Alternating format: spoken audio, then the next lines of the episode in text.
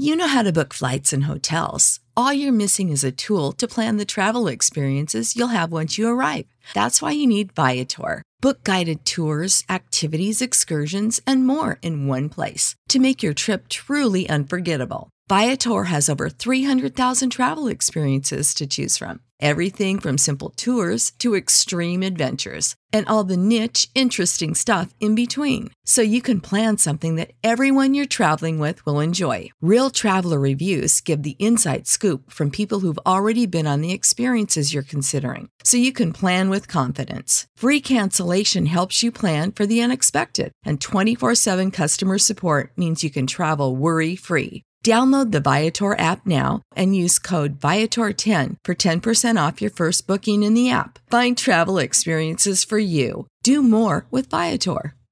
Do you bleed green? Are you an ultimate Eagles football fan? Well, you're in the right place. Well, you're in the right place. Red! Right! This is Birds 365, hosted by the new Mac and Mac, Jody McDonald and John McMullen, Here we go, here we go! who collectively have covered and talked about more than 50 plus years of Eagles football. Kick off your day with Birds 365. You'll get debate. We love to argue. You'll get the real story from inside the locker room, and you'll hear from some of the great football minds from around the region. You're about to become an Eagles insider. Get in the game. Join Jody Mack and Johnny Mack and join the football community that flocks to Birds 365. Birds 365 starts right now. Welcome to the NFL. Let's go! Let's go! Go! And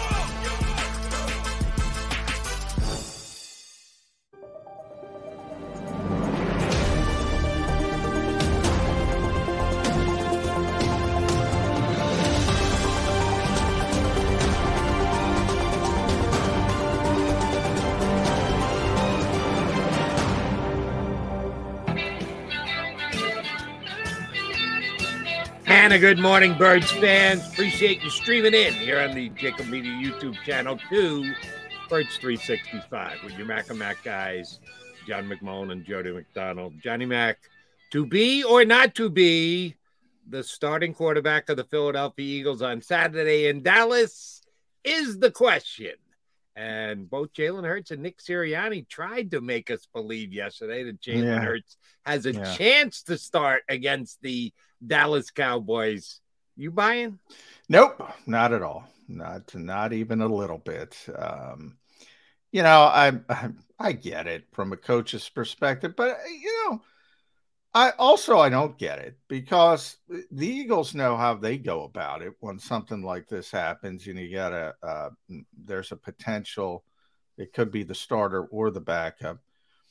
Generally, not generally, always you know, maybe there's smaller differentials uh, around the league. There definitely is. But the starter's the starter for a reason. He's better than a backup. So if you prepare for the starter, you're ready for the backup. I, you know, that's how everybody approaches this. The Cowboys are going to prepare for the Eagles and, and Jalen Hurts. And if they do that effectively, uh, they'll be prepared for Gardner Minshew because Jalen Hurts is a better player. Now, I get it. There's a little bit of a tweak. You're going to play a little bit differently um, probably more intermediate routes with Gardner Minshew. If you think about the Jets game last year, a lot of Dallas Goedert. I think you know Dallas coming back is really important for Gardner Minshew. It's important for anybody because he's a good player. He'd be important for Jalen Hurts, but especially for Gardner Minshew. Um, you know, if you're ready for Jalen Hurts, you're ready for Gardner Minshew. So I, I get it, but I kind of don't get it. Either way, you're not playing. Uh, it's going to be Gardner Minshew in Dallas. It's a short week too. Uh, nobody brings that up. Uh, you have the one less day, and it just doesn't make sense to play Jalen Hurts. If you needed the football game, I believe he would play. They don't need the football game, no matter what they say, and they want to win. I'm not claiming they don't want to win but there is that that wiggle room that wouldn't have existed if if Doug Pederson uh, didn't uh, get his Jags to come back against the Cowboys and get a bunch of free cheesesteaks for it. Yeah, so I, uh, that kind of tells you what the Eagles think. By the way, the free cheesesteaks. Right. If so anybody saw it, they sent uh, the Jags some thank you cheesesteaks from a uh, cheesesteak place down in Jacksonville, specifically ordered to be sent over to the Jaguars and their coaching staff. Uh, yes, uh, Dougie P did the Eagles a very big solid by uh, beating the Cowboys last week.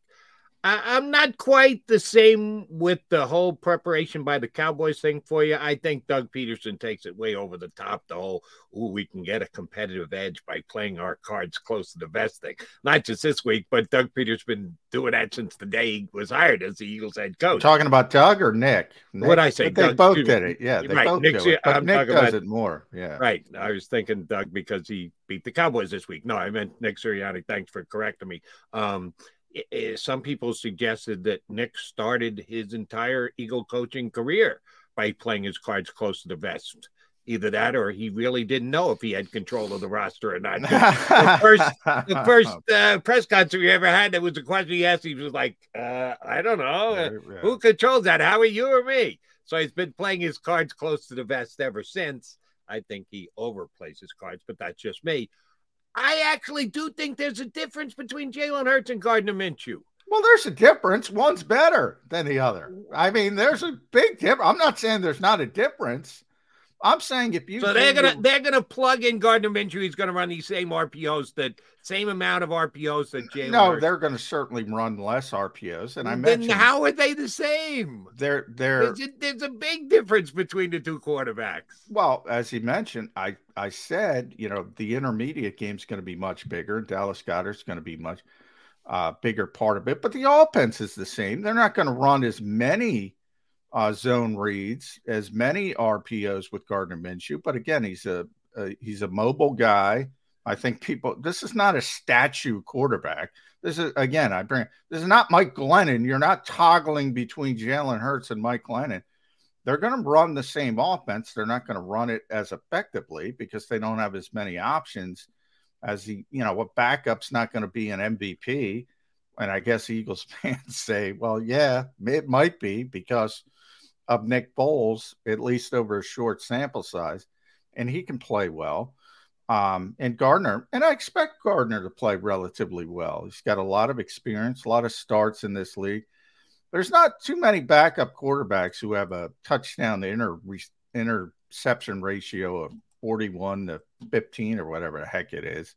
Uh, usually the backup quarterback is a drop off a cliff. So this guy can play a little bit. Um, and and and he doesn't have the skill set. My my major point is if you're prepared for Jalen Hurts, if you're prepared for Patrick Mahomes, if you're prepared for Josh Allen, and it's hard to prepare for those guys. You're prepared for the backup. That's all I'm saying. It doesn't. And I'm saying it's a little bit different when you're talking about anyone else other than Jalen Hurts. That maybe if you're preparing for uh, Mr. Fields, or the Eagles did an okay job against last week, or Lamar Jackson. Any other quarterback who's taking over for one of the three best running quarterbacks in the National Football League, if you're the, the coach of the Dallas Cowboys this week, I think you have to get your players in a mindset to play differently if Jalen Hurts is the quarterback or if Gardner Minshew is the quarterback, just because of the way Jalen Hurts is capable of playing the game. Yeah, but I guess you know that would mean more to me if it were going from Gardner Minshew to Jalen Hurts, not vice versa. I think that would be uh, a more difficult undertaking. Um, if if you know maybe um, Jalen Hurts was injured coming in, had missed a number of weeks, and Gardner had been playing, and it was 50 50 on whether he would be back. That to me is different. You know, going from Gardner Minshew to Jalen Hurts is different than going from Jalen Hurts to Gardner Minshew. Uh, Hurts is the more difficult one. So again, if you're ready for Hurts, you're ready for Minshew. Uh, now, are you ready for the Eagles' offense, especially the way the Dallas defense has kind of been leaking oil recently? And I saw, I know we're going to have Jon Machota on from the Athletic, who covers the Cowboys. I saw their safety, Jayron Kearse, talking about, you know, people talk up this Cowboys defense and it's time to stop talking. It's time to put the results out on the field. Um, I lost Jody. Um, Xander, um, am I still on the air? It's kind of difficult to tell uh, which is which. Um,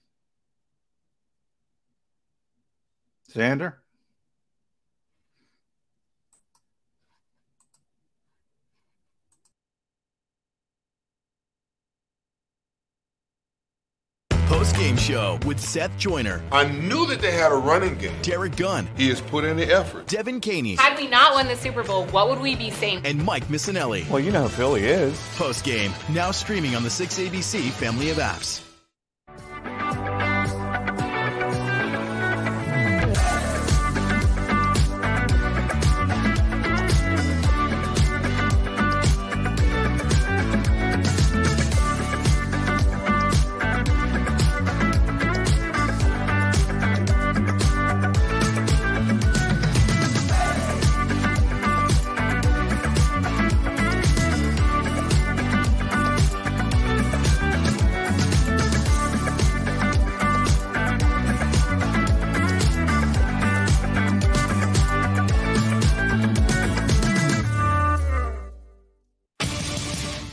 Greatest fans on earth. It's a bold statement, but would you expect anything less from Philadelphia? 58 years of heartache creates a toughness, a grit, a resolve not found in most. Sure, our prayers were answered, but now that we've had a taste, we're looking for more. Pondley Hockey, official partner of the Philadelphia Eagles. Number one, Jeff D'Ambrosio. Destination Downingtown is rolling back prices for a December to remember. For a limited time, you can own, not lease, brand new 2023 Jeep Wranglers for only $30,995 or 339 per month. New Ram starting at only $30,995 or new Ram 1500 Bighorn Crew Cabs 189 per month. Zero down can deliver. Get the price you want, the selection you need, and the VIP treatment you deserve. Jeff D'Ambrosio, Destination Downingtown, Big Finish Sales Event. Did you know taxes could be your biggest expense during retirement? Are most of your assets in tax deferred accounts like IRAs and 401ks? Taxes are historically low today, but we're facing significant headwinds in the future. Do you have a plan? The Thrive Financial Team has more than 100 years of experience helping people across the Delaware Valley with forward looking tax planning. Learn how to shift your money from forever tax to no or low tax accounts. Get your Thrive Retirement Tax Playbook today. Go for the beers, go for the cheers, go for the hit and the hits, go for the scene, go for the screens, go for the gallery, go for the win, go to Ocean.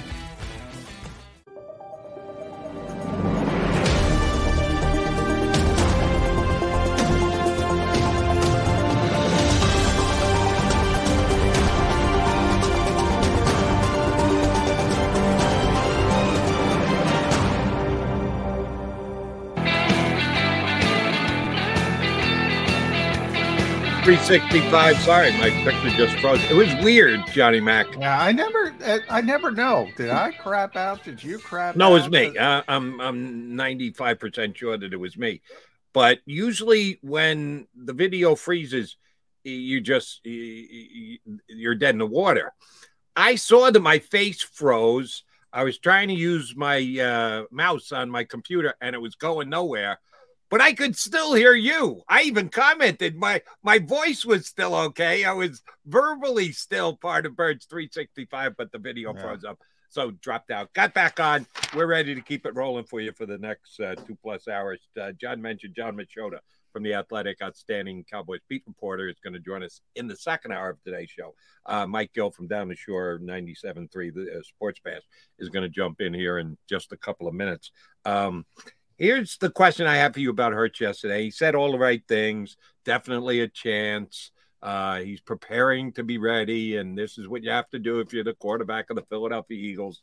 He he he did what you expected Jalen Hurts to do, which is uh, keep possibilities open. Nick Sirianni went down the road of uh, this guy's not like you or I. Well, I know he's not Well, like that's me, true. Yeah, I I'm- can't I'm- deadlift. I'm 30 plus years older Yeah. than he is. If he's if he's anything like me, shame on Jalen Yeah. Hurts. So I Yeah. didn't necessarily like Right. the uh, the phraseology that, that that the coach used, but I get what he said. Um, that Jalen is a tremendous athlete and he is a guy who heals pretty damn quickly. Um, you think this is all competitive nature? This is competitive advantage that they're floating Yeah. this out there that they already know that Jalen Hurts isn't playing because it has been reflected in the betting markets. It went from the Cowboys as a point favorite up to the Cowboys as a six and a half, seven point favorite Yeah. in some places. It's back down to five and four and a half. So some people are believing this, Johnny Mac, that he there's a chance that he could start. yeah, but I think I think at this stage, when you look at the betting markets, it's it's, it's more about people uh, betting. And you correct me if I'm wrong, Jody. When they when they moved the uh, the line, that was the key point to me. All right, somebody paid some money to get information early, uh, which is not good for the NFL. But um, anyway, now it's uh, uh, now it's about you know who's betting what side, and it, it goes up and down. Now, maybe I'm wrong about that. You're you're the betting expert, not me. But um, from from the aspect of, of of how the Eagles handled it yesterday, I go back to last year in the Jets game. If you go back to that game, the week leading up to that that game, Jalen said he was playing, flat out said he was playing, um, and he ended up didn't play. This time he couched it more um, and said there's a chance and and was very non-committal. So um, that's a little bit of a foreshadowing to me. Number one, number two, Nick kind of said we asked him. Remember, yesterday was a walkthrough, and he he spoke before the walkthrough. He was like, I don't know, I don't know. He didn't even participate in the walkthrough. A walkthrough. So And- that's and- not a good sign. And oh, by the way, neither did Gardner Minshew because Yeah, he was neither out of town Gardner. going to Mike Leach's Yeah. funeral. Um, so Ian I, Book was leading the Eagles. Ian Book took every walkthrough rep yesterday. Yes. On December 20th, uh, 2022, Ian Book was the leader of a 13 and 1 team, at least for one day. Uh, now, Gardner was. Uh, he, he was scheduled to be back last night. I I assume he was. So he'll be back today. Um, and he'll be getting the first team reps for the rest of the week. But um, yeah, I mean, he didn't even participate in the walkthrough. Now, Nick did said there's no hard and fast rule. Um, you know, there's a lot of mentality from coaches that if you don't practice, you can't play. And and guys are different. And he said guys are different. Um, certainly, if the Jason Kelces and the Lane Johnsons are dealing with something, Fletcher Cox, all the rest players we know that have been through this the entire maintenance year, the maintenance day for all the veterans, and even some of the younger players like Josh Sweat who have injury histories in their past. Um, you know, if those guys were banged up, would would they be able to play if they didn't practice?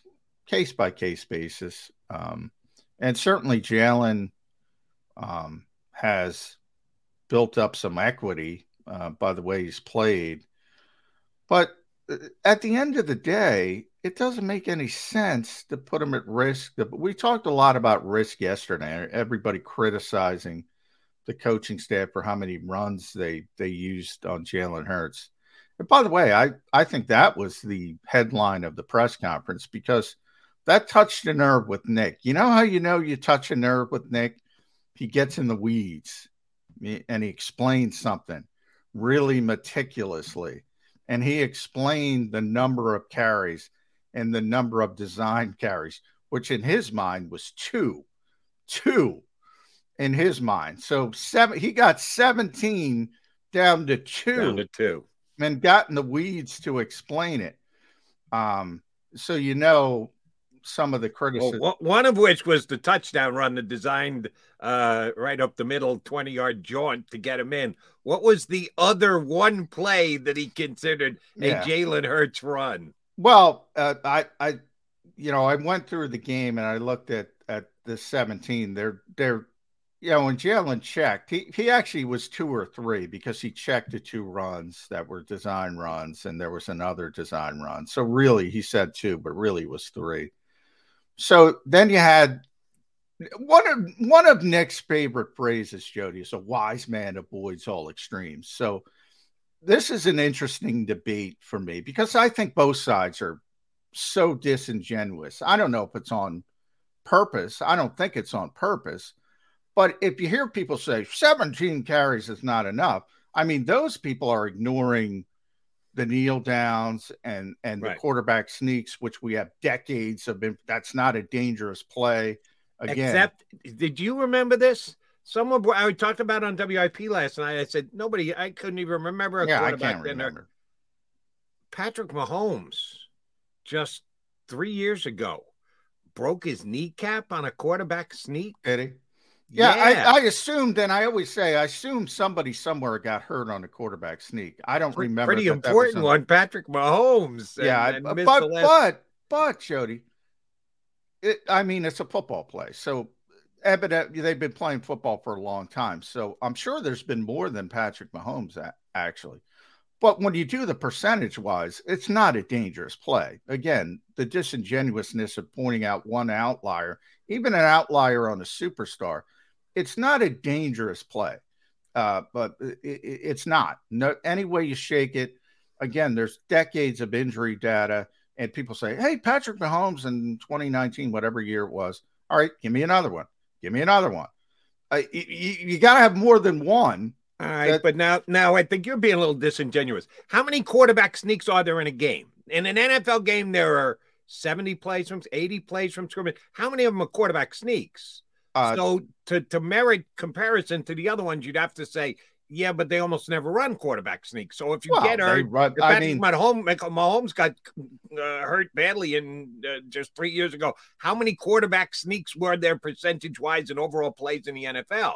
Well, if you want to say whatever, two a game, I I don't know, but two a game over 50, 70 years, I, that, that, that's still a large sample size. And there's more than two. There's never been more quarterback sneaks than there is in this game because the modern game I'm talking about, because some teams have been, including the Eagles, have been so successful with it. And now they allow you to push the quarterback forward. That, they changed that true. rule. That the number so, is definitely up this yeah. year with the, everyone allowing yeah. the quarterback to basically be lifted and carried until he gets a yeah. first down. And we uh, are we going to break? Or are we going to bring Mike Gill up because uh, we'll bring him into discussion because we have the early break. Xander, what are we going to do? We're going to add All Mike right. Gill to the mix. Our buddy from down the shore, 97.3, the Sports Bash, ESPN Radio, Mike Gill. Um, you want to jump in on this quarterback sneaks? Should it count as a running play? Nick Sirianni just throws it right out. It's a running play. It's a different. It's a running play running by play. definition, yeah, but it's not dangerous in his mind. Your thoughts on that? Well, it's a running play, definitely. Yeah, I mean, but you could actually make an argument that that's a more dangerous possibility to get injured than a designed run that is more traditional.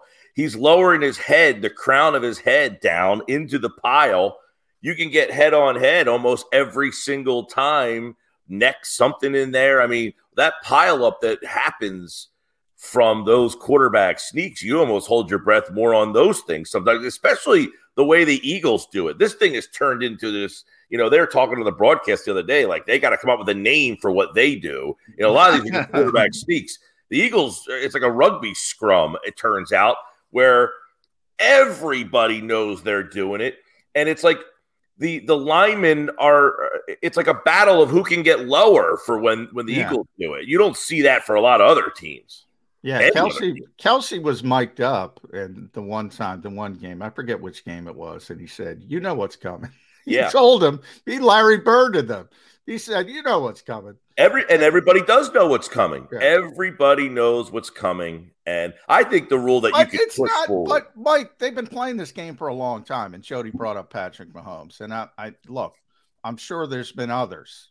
And anytime you get out of bed, you might pull your hamstring. But compared to other football plays, like they changed the rules of the game because kickoff returns were so dangerous. And from it, from a standpoint of, of, versus other plays, they had to change the rules of the, the, the game. The quarterback sneak, we have decades of injury data. It's not a dangerous play when compared because I think that th- there's no momentum, right? The the big injury plays are are when you have these big collisions. You're it's almost impossible to have this huge collision in a quarterback sneak. It's almost impossible. Yeah, So- no, it would be it would be a freakish type of like somebody just comes like the linebacker jumps over the top and and like you know something to that effect or a helmet to helmet that just kind of hits you in the right spot. You know, they used to say ring your bell, but get you right Yeah. in the right spot there. Where you know you're, you're just getting pushed and you're down on the bottom of one of those piles and something crazy happens down there. But I, I, guess I'm getting in the weeds now. My larger point was about Nick explaining 17 carries down to two carries, two design runs for Jalen Hurts. And I said both sides are disingenuous. And I, as I said, the, the 17 side doesn't take into account victory formation, quarterback sneaks. Now, Nick doesn't take into account zone reads because he called 11 zone reads well, I shouldn't say that. There were more than that, but 11 zone reads Jalen ran. Um, so he he pulled the ball from the running back. So from the coach's standpoint's mind, well, there's no guarantee number one is going to run the football in that play. So I get what he's saying, but it's also baked in. You know, if you call that many zone reads, if the quarterback does his job properly, he's going to be carrying the football. So you, you do have more design runs than Nick is letting on. Um, so both sides to me are kind of disingenuous, but I thought his better explanation was when he went down the route of look, this is who Jalen Hurts is. This is why he's great. This is why he's the MVP. He called him the MVP. This is what he does. I'm going to do what he does well. I think that's the better explanation than getting in the weeds about the numbers. Jody and Mike want to hear both your thoughts. Well, listen, God, Mike. y- y- Sirianni's right in that this is who Jalen Hurts is. I guess the question is if he's not this guy, is he good enough? In other words, would you be playing him if he wasn't doing these things? This is what makes him the guy that he is. If you're scaling that back, you're turning him into a player that maybe, I don't want to say isn't good enough, but you're now taking parts of, you know, it's like the people who don't like Joel Embiid shooting threes. Well, that's what makes Joel Embiid unique. He's a seven foot two guy who can shoot threes. If you take that part of his game away, well, now he's just another big guy, just like everybody else. He might be the best big guy, but he's unique in that he can do these things. And this is what is making Jalen now an MVP candidate. I think that's what makes Embiid an MVP candidate is he's not just some big guy down in the paint. He steps out, he shoots three, he puts the ball on the floor, he can drive past it, he pulls up from the elbow. Jalen Hurts does all these things. Now, the offense, you can say, well, why are they asking him to run so much? That's what the offense is. And he makes that decision to run a lot. Those decisions are based on his reads. So they're not telling him to run so much. They're just saying this is what he is great at. And that's the end result. If you wanted him just to be a classic three step drop, five step drop, and the RPO is out, what's the Eagles offense look like? Is he good enough to run that offense? All right, let me take your Embiid analogy a step further. On a given night, Embiid shoots five, six threes, somewhere thereabouts. He doesn't step back and ever shoot 20 threes like Steph Curry does, but he shoots five or six.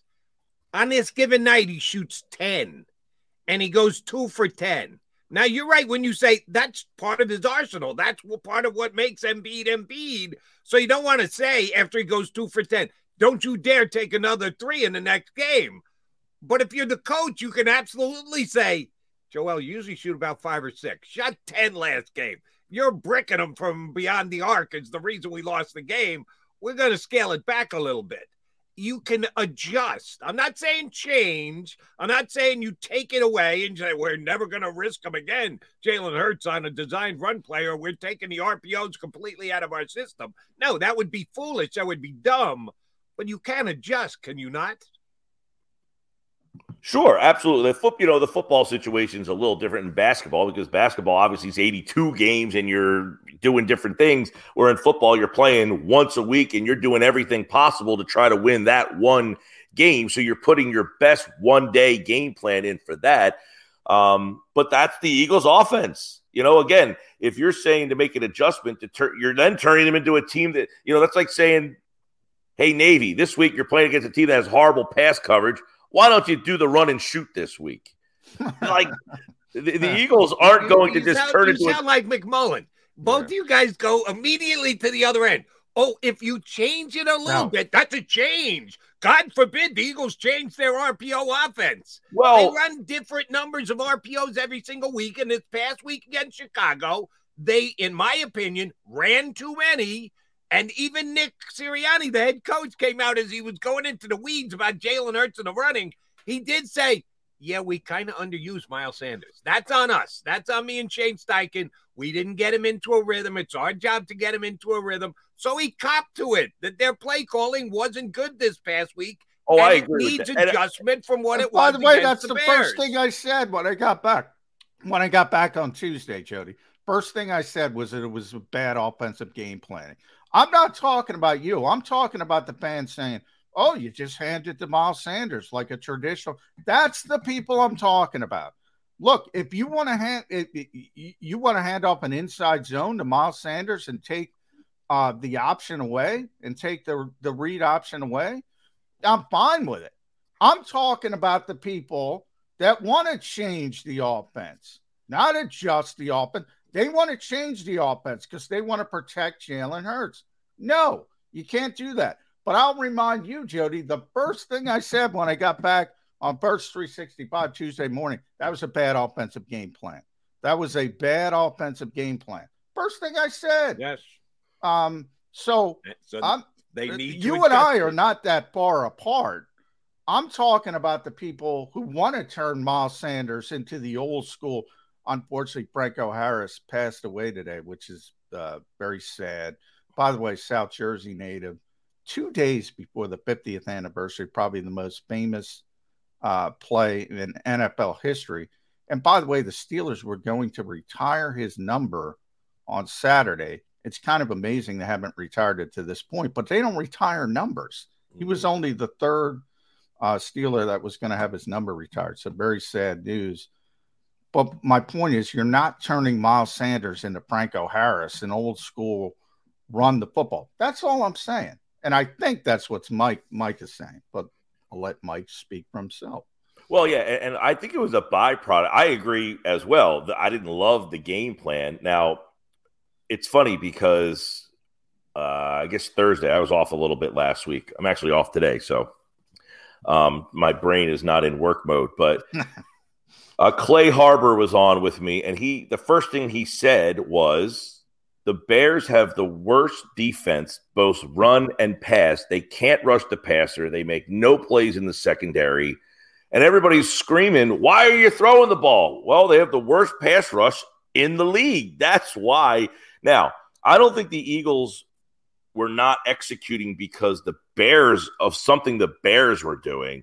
I think this was more that Jalen just did not throw the ball. That like he was just a little off throughout the game, which then the game got close, which then became the byproduct of we need Jalen to try to get us out of this mess a little bit here, and they leaned a little bit more on him to kind of get them out of the mess than maybe Miles Sanders or because it, it seemed that he was not – his most accurate in the first half of that game, really till the fourth quarter. He played well when he was hurt. Yeah, he did. The, the numbers are what the numbers are, but uh, we all watched the game.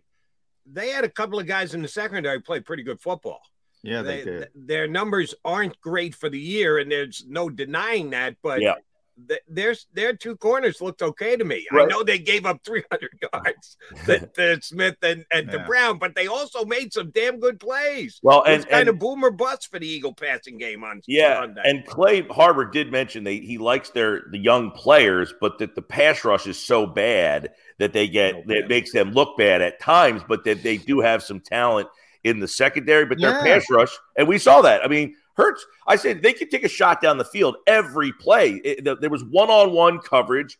got there was no pass rush. He just was all over the place early in that game. And obviously, late in that game, when he finally connected, you saw one on one, you'll take that every time. And, and the yeah. Eagles receivers made plays on good throws, and it looked a lot like what we've seen all year. But I think if the Eagles get one on one coverage on Saturday against the Donkeys that play in the Dallas secondary, it's going to be a long day at the office for that star.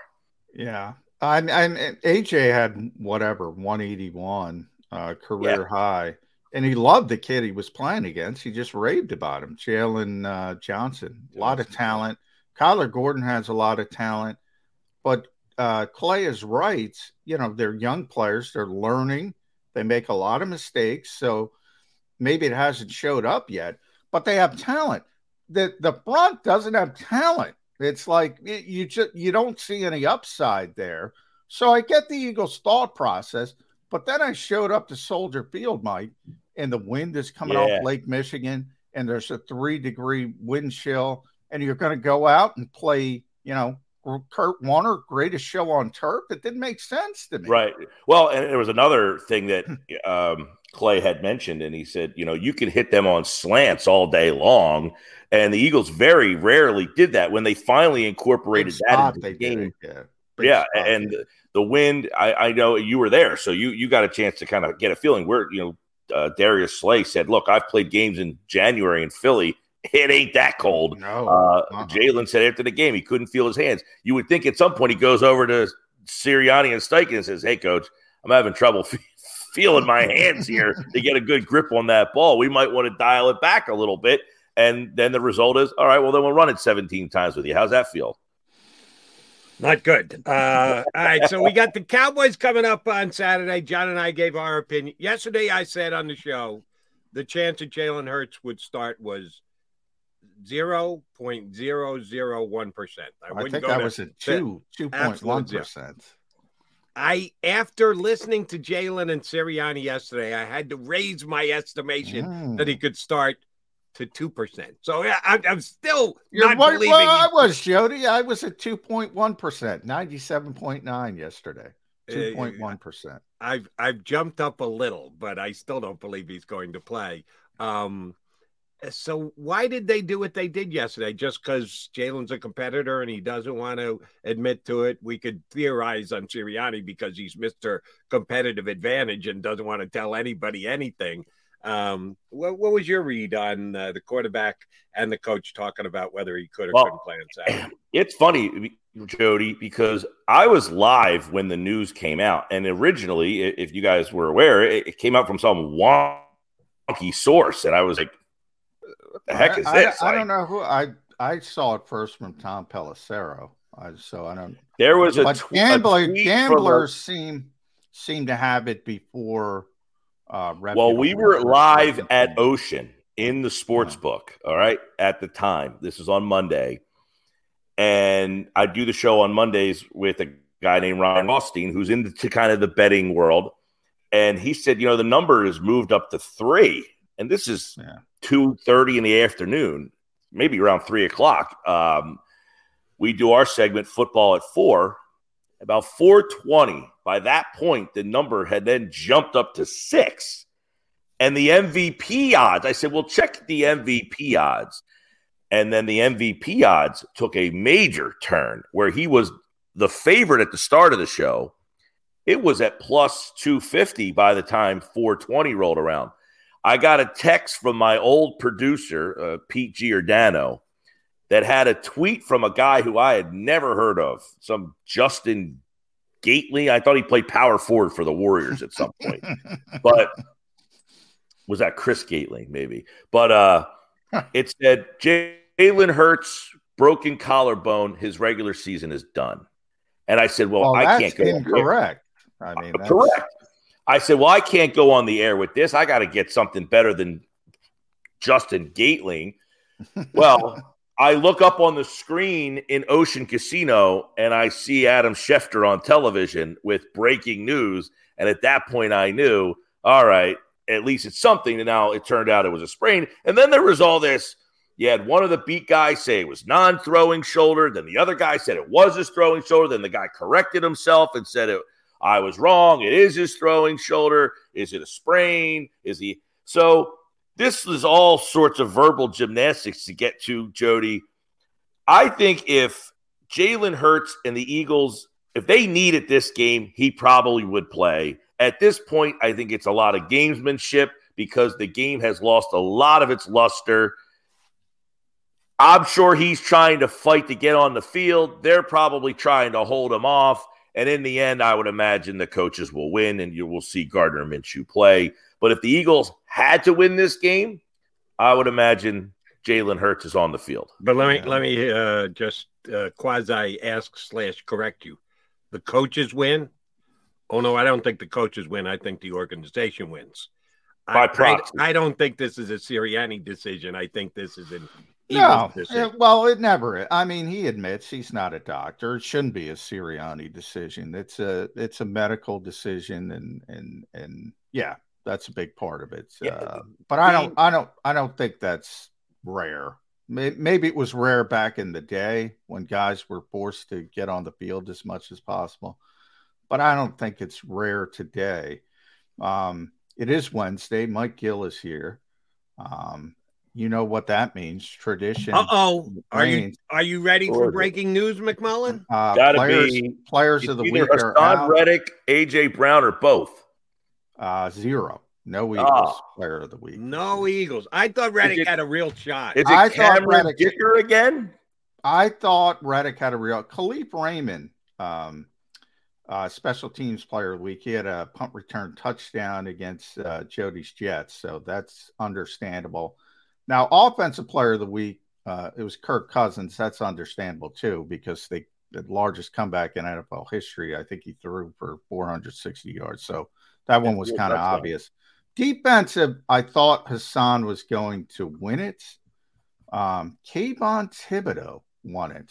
Ooh, he Uh, did have he had a big game for the Giants. Wow, he had a career high in tackles, 12. That's amazing for an edge player. Defensive Yeah, 12 edge, tackles. 12 tackles. Damn. Yeah, three tackles for loss, strip sack, and he had a touchdown, of course. So can't complain about that. No, That's- no that's Cameron Dicker, good. huh? Dicker had another Uh, game-winning. I kick. haven't looked at the AFC. Let me look at the AFC. Uh, yeah, he had a game-winning field goal, 43 yards to win that game for the Char. That guy's got three game winners now this year. Yeah. He's won the other two times. Uh, AFC was Josh Allen offense, uh, Rayshawn Jenkins of Jacksonville on on defense, the big comeback against the Cowboys. Special teams, Tommy Townsend, the punter for the Chiefs, punter. uh, four punts, two inside the twenty. Blah blah blah. Not a big week on special teams, I guess. So they could have given it to Cameron Dicker, but Tommy Townsend All right. of the Kansas City Chiefs. I've got a question for both you guys. Uh, Mr. Gill, I'm going to ask you to fire first. Uh, we are just talking about looking at the numbers and what the numbers say, and you can't deny the numbers, but sometimes you can go beyond the numbers. If you look at the Dallas Cowboys right now, what they've done all season long, you would say coming into the game, well, you got to run the football because the Cowboys are 25th in the NFL against the run. Against the pass, they're like number three. Eagles are number one. Cowboys are number three. If you're going yards per game as the ranking tool that you're using to put them in an order. So it's third best against 25th best for the Cowboys. Well, of course, then you got to try and run the football. But I've watched the Cowboys the last couple of weeks, and Trevor Lawrence just picked them apart this past week. It made Zay Jones look like a Hall of Famer with that defensive backfield of the Dallas Cowboys. So, which is it for the Eagles going this week? Because Sirianni went to great lengths to tell us the uh, play sheet this week was designed by where they thought they had the matchup advantage before the game started. And that's why they called the game the way that they did. Well, the matchups to me say you got to try and run the ball down the Cowboys' throats. But I also saw the, the, the Jaguars just pick them apart last week. So, what do you think if they're allowing the other team's strengths and or weaknesses to have a big effect on their play calling? They run it or they're passing it this week? Well, it's really a pick your poison. You could do whatever you want. I mean, you, last time they found Parsons and ran right at him, right? This week, you're most likely going to have Gardner Minshew, who give Minshew some credit. He is an accurate thrower of the football. He doesn't have this Hauser arm out there, but he should be able to have, you know, what has every team done? They have found the corner opposite of Diggs, and they have just gone after whoever has played over there the last couple of weeks. Jacksonville went after him all day long. And then Diggs, of course, no one's going after him as much, but the Eagles have enough firepower, talent that you can kind of lull him to sleep. And you know, if he's lulled to sleep enough, he's not disciplined enough. He'll go after an interception or a big play. And that's why he gives up big plays a lot of times. I mean, with Minshew, you do have the ability to throw the ball. That's not say this isn't Nate Peterman coming in the game here where it's like five interceptions central when you go to the backup mm-hmm. quarterback. We all saw what Minshew did last year. You know, in Jacksonville, the guy threw 41 touchdowns to like 15 interceptions. I mean, he has a really good. Oh, yeah. Yeah, he's got a really good touchdown. Inter- he takes care of the ball. He's an accurate thrower, and I can see people. Well, why isn't he the quarterback then? You know, he, you know, he and he can run a little bit too. By the way, yeah. and he's not like a statuesque guy. So I think the Eagles can uh, throw the ball against this team this week if they want to. But you would think they would, you know, you would think they would follow the game plan that they faced the last time against Dallas. But is Dallas going to say, all right, you did this against us last time? The Eagles' offensive line, though, should bully this Cowboys team around again. The last time, Dallas just could not get a stop. They just are not big enough up front. They're they're just not a good run stuffing defense. The Eagles should be able to play this game safe, run the ball, and basically pick their spots of when they want to take shots down the field. So with uh with Minshew back there, you you and I don't know, do you guys see some play action with Minshew? Less RPO, but more traditional play action. Um, I don't, I don't think so. I don't think the offense is going to change that much from a schematic standpoint because, as you mentioned, Gardner can do those things. He's not a drastic change. He's not as good at it. And that's where I'm going to go because Mike, we'll talk about the most popular person in Philadelphia, Micah Parsons, for, you know, disrespecting Jalen Hurts a couple weeks ago. Um, I don't buy that. I, I don't think he disrespected him all that much. But I go back to the first game when it was Cooper Rush, and I, I can tell you and I'm glad he said it on the record because I can say it now. You know, Nick Sirianni during the week is like, well, you can't block him, so just read him. That's where this game changes to me because Gardner Minshew is better than the average quarterback when it comes to mobility, but he's not Jalen Hurts. And you don't have that threat that we were talking about with the zone reads and the read options. Uh, he might get five, six yards, but it's not going to crush you like Jalen Hurts can crush you. The Eagles read Micah Parsons because they couldn't block him. All due respect to the best offensive line in football, there are certain guys you can't block. And the top of that list is Aaron Donald, and number two is Micah Parsons. Not blockable. This week, Nick always talks about game wreckers he could wreck a game. Um, and hasn't recently. Talking, and yeah, what happened last week when he got two tackles for the entire game? Well, I mean, uh, you know, he's the second. Let's. I'm looking him up. He's the second rated uh, defender in football over the whole season. So you know, does that mean you're a superstar every week of every season? I don't know. People want to criticize Micah Parsons. Do it at your own peril. People pay a lot of attention to him. I'm just saying it becomes more difficult without Jalen Hurts. That's my one concern. With Jalen Hurts, they can read him. They don't got to worry about blocking him. With Gardner Minshew, they can go the same direction. It's not going to be as effective. That's all I'm hmm. saying.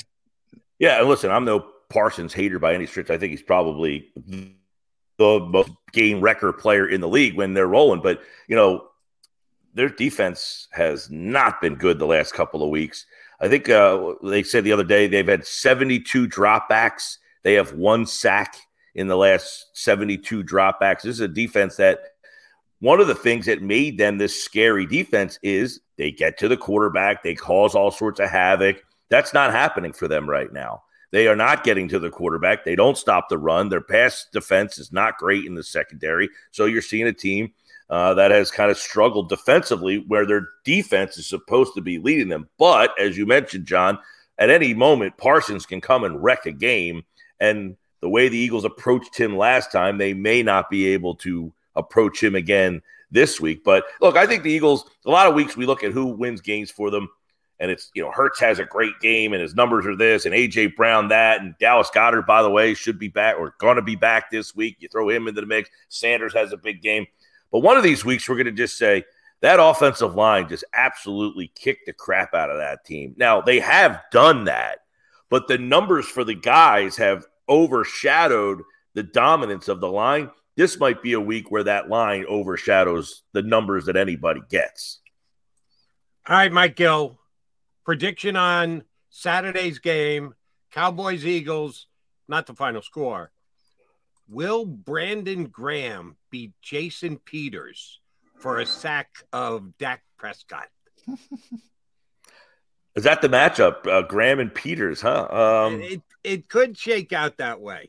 On, you know, a, a given the... play, they're both Peters is going to play some. He's been filling in. They had the big injury to their right tackle last week, so they've been kind of used at least last week. What I saw, um, they were moving guys around on the offensive line, at least on the right side, and yeah, BG lines up on that side. So it could be a mano a mano play between uh, two uh, very well known Philadelphia Eagles. One well, still here, one now down in Dallas. On that front, I mean, that is the one thing when you look at the Eagles defense and the Cowboys defense, you know, there was, oh, this Dallas defense is really good. The Eagles even, Dallas has Parsons and the rest of the guy. The Eagles just come at you. If you want to take Sweat out of the game, Reddick. Want to take Reddick out, Sweat. You want to take both of those guys, Hargrave. You want to take Har.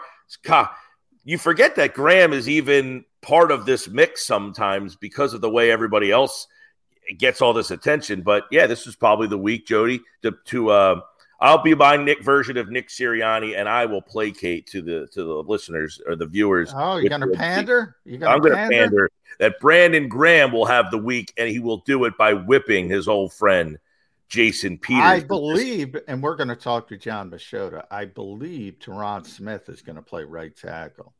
Um, so oh, they got him now at right yeah. tackle. Yeah, they're going to move him to right tackle because Tyler Smith is held up at left tackle, surprisingly. Hmm. Um, and I believe Tyron Smith. Now he hasn't. Uh, he's been injured all year. Um, you know, still an opportunity to take advantage, but I don't think we're going to get very many opportunities to have the old Eagle versus current Eagle on crime. Yeah, they rotated them. They rotated them last week, yeah. I think, or maybe maybe they'll still rotate. Maybe we'll we'll ask Jon Machota about that, who we're going to have on in the second hour. But I'll end with you at Mike Gill Show, not on the air today, uh, but uh, Josh Henning will be filling in. I'll be on at three o'clock before I hit the locker room at the NovaCare complex. Um, Talk about the Eagles defense. No talk about the Eagles defense this week because of the issues on the offense. Not only the injury, obviously, the injury to Jalen Hurts is the biggest story, uh, but also the game plan uh, in in the Eagles and how the coaching staff contributed or potentially contributed to that injury. The defense, pretty good, even though you know they had a short field, they gave up the touchdown, but the sacks, Mike 55 sacks. That's what Philadelphia wants, right? They've never had, oh, through all the years of Buddy Ryan and Jim Johnson and Bud Carson, whoever you want to bring up. Bud Carson, good. They never had this many players with six sacks. You just kind of mentioned the waves they come at you with. If it's not Hargrave, it's Sweat. If it's not Sweat, it's Reddick. If it's not Reddick, it's Fletch. Uh, all the way down to Brandon Graham and even in Ndamukong Suh's making plays. Linval Joseph, great pickup. Nobody talks about Linval because he just sticks his big body in the middle there and and and creates havoc for opposing offenses. Um, yet I get the feeling that people still aren't happy with the defense. What? Why? Why? Man, I don't know. Monday, I got it too. I, I, had the text board was lighting up. I can't trust Gannon. Big moments. I can't trust Gannon. Uh, you can't tell me he's not the worst uh, in a playoff situation. Um, you know, I don't know, but they got 55 sacks. It's more sacks through 14 games than any other team in 20 years. Um, they're the best pass defense in the league. They give up the least amount of yards, but it's not the way people want to see it. They want to see guys elaborately blitzing and stunning, and they did stun a little bit. Um, oh, they stun all the time.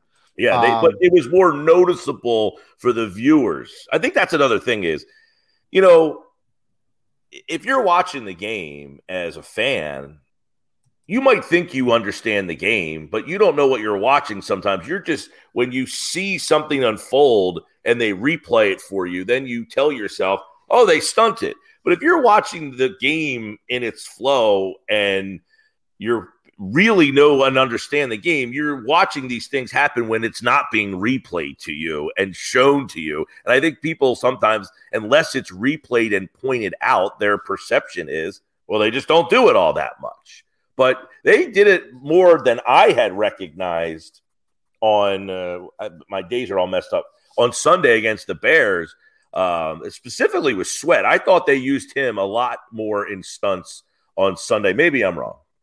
Yeah, see, um, and, and, when you stunt, you you go both inside and outside. Yeah. Um, it could have been with uh, uh, Hargrave because Hargrave got a couple uh, sacks outside, and he was the guy going outside. Well, maybe Sweat was the guy who was coming in. All right. By the way, uh, real quick before you go, Jody, uh, they blitzed on the David Montgomery touchdown. Nobody talks about it. Didn't work. They dialed it up. Boom. They got caught. What, the the what happened on the play? Because I was off Tuesday. What happened on the play where they scored, uh, where nobody was covering uh, that, oh. that that's their quarters coverage. That's communication. That's a blown coverage. Uh, you know, and that's the problem. I always say, you know, watch the Eagles who do it the best and watch some of these other Fangio inspired teams. You see blown coverage. That's my biggest problem with this defensive scheme. There's so many blown coverages. And why the Eagles are so good at it is because they have Slay and Bradberry. They have all these savvy players who communicate really well Whereas you see it with young corners, you see it with Minnesota all the time. They're the worst uh, pass defense, other than Patrick Peterson, who's really good at it because he's a veteran, savvy yeah. player. Blown coverage is all over the place, all over the place. Yeah, because it was that play and then the the Fields touchdown where you know the, uh, the 19 missed tackles wasn't the missed tackles. It was John Gannon doesn't know how to spy or put a defense together to combat Justin Fields running well, nobody. Uh, who nobody yeah, trying, trying to stop hey. Justin Fields is difficult for any uh, defense when he wants yeah. to take off a. That's the best running quarterback I've ever seen. He's better than Lamar. I never thought he's I'd not as he's not better. as fast as Vic, but he's I actually think he's stronger than Vic. All right, um, last one, Mike, and you know I love my hypotheticals. This is a little bit of a reach, but not awful. Last year, when Minshew filled in against the Jets, twenty for twenty-five, 240 something, two touchdowns, no picks. This Sunday against the Cowboys, what happens if he goes one better and goes 25 of 30, 300 and four touchdowns? Just absolutely does what Trevor Lawrence did abuse the corner opposite of Trevon Diggs and be it Smith or be it Hertz or well Goedert would be against the uh, nickel guy uh, in the slot, but they just uh, pick the Cowboys apart. Minshew is uh, phenomenal numbers wise. Who starts the week after against the Saints? Jeez. Well, you know that's going to happen. We can't have like normalcy, especially around a team that will be 14 and 1. We can't just have a normal 14 and 1 and the quarterback's coming off a 25 for 30, 300 and four touchdown day. Who's starting the week after against the? You know, I, I, we've had a lot. I've had a lot of discussion and thoughts about this because I am not a big fan of of sitting and resting guys, especially for three full weeks. I mean, that's a lot to ask. But I would I imagine know where, I know where Jody's going with this stuff. Yeah, you do. Yeah. I would like imagine if Mister, I'm not a fan of resting guys. The quarterback for the Philadelphia Eagles against the Saints will be the ex Saint Ian Book. that they will also put Gardner Minshew into protective wrap because if Jalen goes down with the bad shoulder, you got to have Gardner to go to because he could be the savior. He could be Nick Foles part two. We got to well, protect his ass as well. Ian, get the in there. the Saints game, sure, I'd play Book against the Saints. That game is complete although you know if you beat them, your draft pick improves. There's that element oh, of the I game. I got about that on WIP last night. Yeah. We got to beat the Saints. Got to beat the Saints. I don't care about the Cowboys Boy. this week. We got to beat the Saints. You see week. that now, Mike and I have had many discussions. I know we're keeping you, but we've had many discussions over the years on different sides of the fence about the process. In a lot of ways, I think Sam Hinkie broke Philadelphia. They have a 13 and one football team, and they're all worried about the future, calling up about draft picks I don't give a crap. The window exactly is right. open. The window is open. Worry about that after the season. Well, you're also talking about a team that lost purposely to better their draft selection.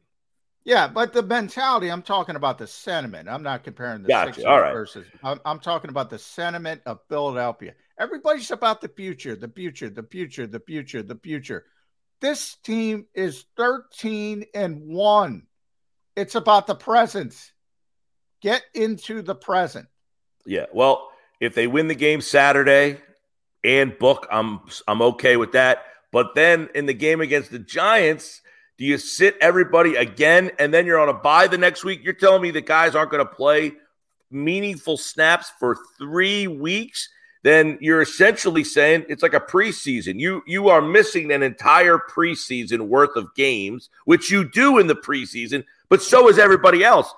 In this instance, the teams that you will face, most likely Dallas. Now, well, Dallas, they're not getting out of the five spot. So do they sit their players and not play the rest of the way here? Because you know, Dallas, well, they will play the week before, though, against Tampa or Carolina or Atlanta or New Orleans one of those four teams. Um, but Dallas can't get out of the five spot either. They are locked into that spot for all intents and purposes. So there's going to be a lot of weirdness going on on how these two teams because they have it in the back of their mind. This game on Saturday means Bupkis. We play again in four weeks. How are we both going to get to that point? In what manner will we both get to that game? All right, Gil, since you're off today, you're getting the metal finder out and going out on the beach and trying to make a couple of shekels. Uh... I did that yesterday. it was cold, man. It was cold down here yesterday. No, I got. I actually, uh, I got one more run to the stores for Christmas, and then I'm going to uh, hit some happy hours, man. I never get to hit happy hour. Very nice. There we go. Nice. And enjoy nice. yourself. I'm back on the air tomorrow and Friday, and then I'm off the rest of the year. Happy hours are uh, when you hop on with us, buddy. Appreciate it greatly. Enjoy the game on Sunday. We'll talk to you again next week on Saturday. Excuse me. Saturday. Enjoy. All right, everybody. See you. Thanks. Happy holidays to Mike Gill here with us on Birds 365. All right, ran a little late. Quickie timeout. Come back. Put a couple more things into the mix. Then, as we've mentioned a couple times, Jon Machota, who's been on with us before to talk Cowboys, does a great job. Cowboys beat guy for the Athletic. He's going to join us coming up in about 15 minutes here on Birds 365. Post game show with Seth Joyner. I knew that they had a running game. Derrick Gunn. He has put in the effort. Devan Kaney. Had we not won the Super Bowl, what would we be saying? And Mike Missanelli. Well, you know who Philly is. Post game, now streaming on the 6ABC family of apps.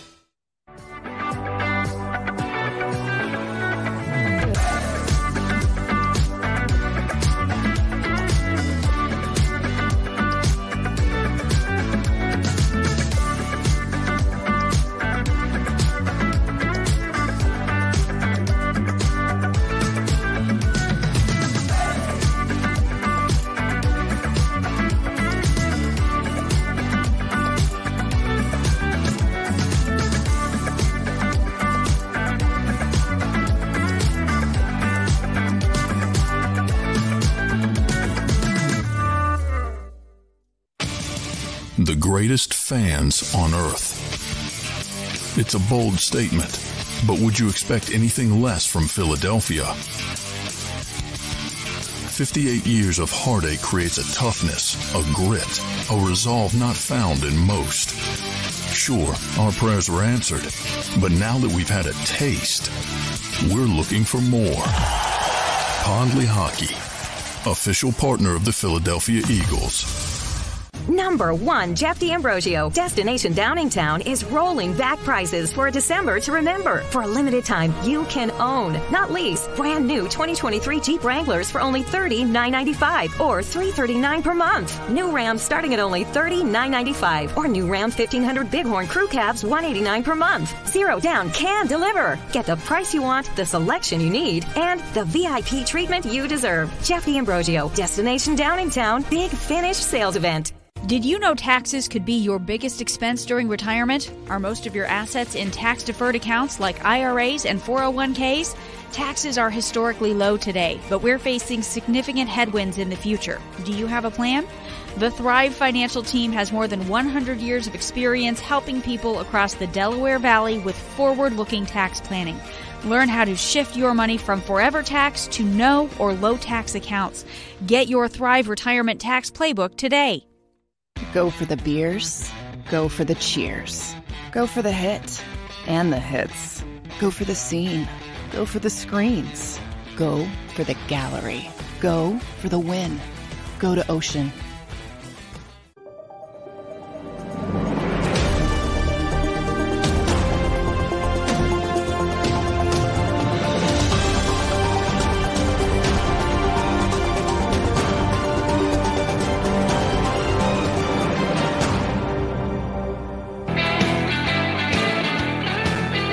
Got Mac guys here on Birds 365. Jody McDonald along with my partner, John McMullen. Uh, Jon Machota is going to join us from the Athletic down in Dallas in less than 15 minutes from now. Uh, right, Johnny Mac, question for you. What Philadelphia Eagle has had the wildest last month?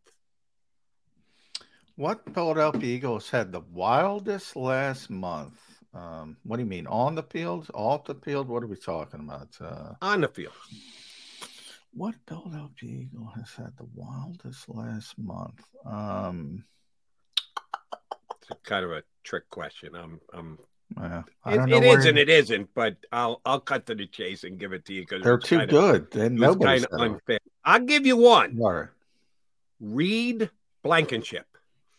Because a month ago, his job was stay in your damn lane on special teams, Reed. We're not great on special. We need you to get down there and make tackles. He went from that to being forced in because Chauncey Gardner Johnson gets hurt. He jumps up over, at least the coaches knew, and maybe Reed knew, but I didn't know. I don't know if John McMullen knew or not, that he was ahead of a more highly drafted player in the depth chart of safeties he gets in, he makes some plays, he opens some eyes. Oh yeah, he, he played great actually. Yeah. Exactly, except for the one play where he took a bad angle on Watson and the kid went off to the to the race races 60 some odd yards in the Packer Eagle game. Other than that, he was playing really well.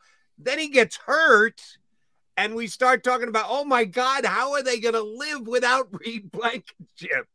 And sure enough, he's back in and he's got a chance to play. He wants to have one more good game to really open some eyes because Chauncey Gardner Johnson will be eligible to return the week after. You talk about peaks and valleys and peaks and uh, nobody was talking about Reed Blank. He went from being a minimal contributor on special teams to uh oh, he's in the game. We don't know what he's going to give us to. Damn, that guy is good. How can we afford to lose him? Oh, they lose him. How are we going to live without him?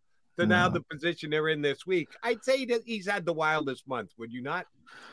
Well, you never expect an undrafted guy to come in and play well. Uh, a lot of times you don't even expect him to play. Um, and that's, you know, and I'm guilty of it. A lot of people are guilty of it. They never get off that that tag uh, undrafted. And look, these guys miss. TJ Edwards, best example of that. TJ Edwards right. is one of the best linebackers in the NFL. Not not on the Eagle in the NFL. They missed because he had a bad day running. One, you know, think about that, Jody. You wake up one day and you have a bad day, and that's it. You know, people label you for the rest of your life. that's they do that too often in the NFL. Um, you know, throw out the film.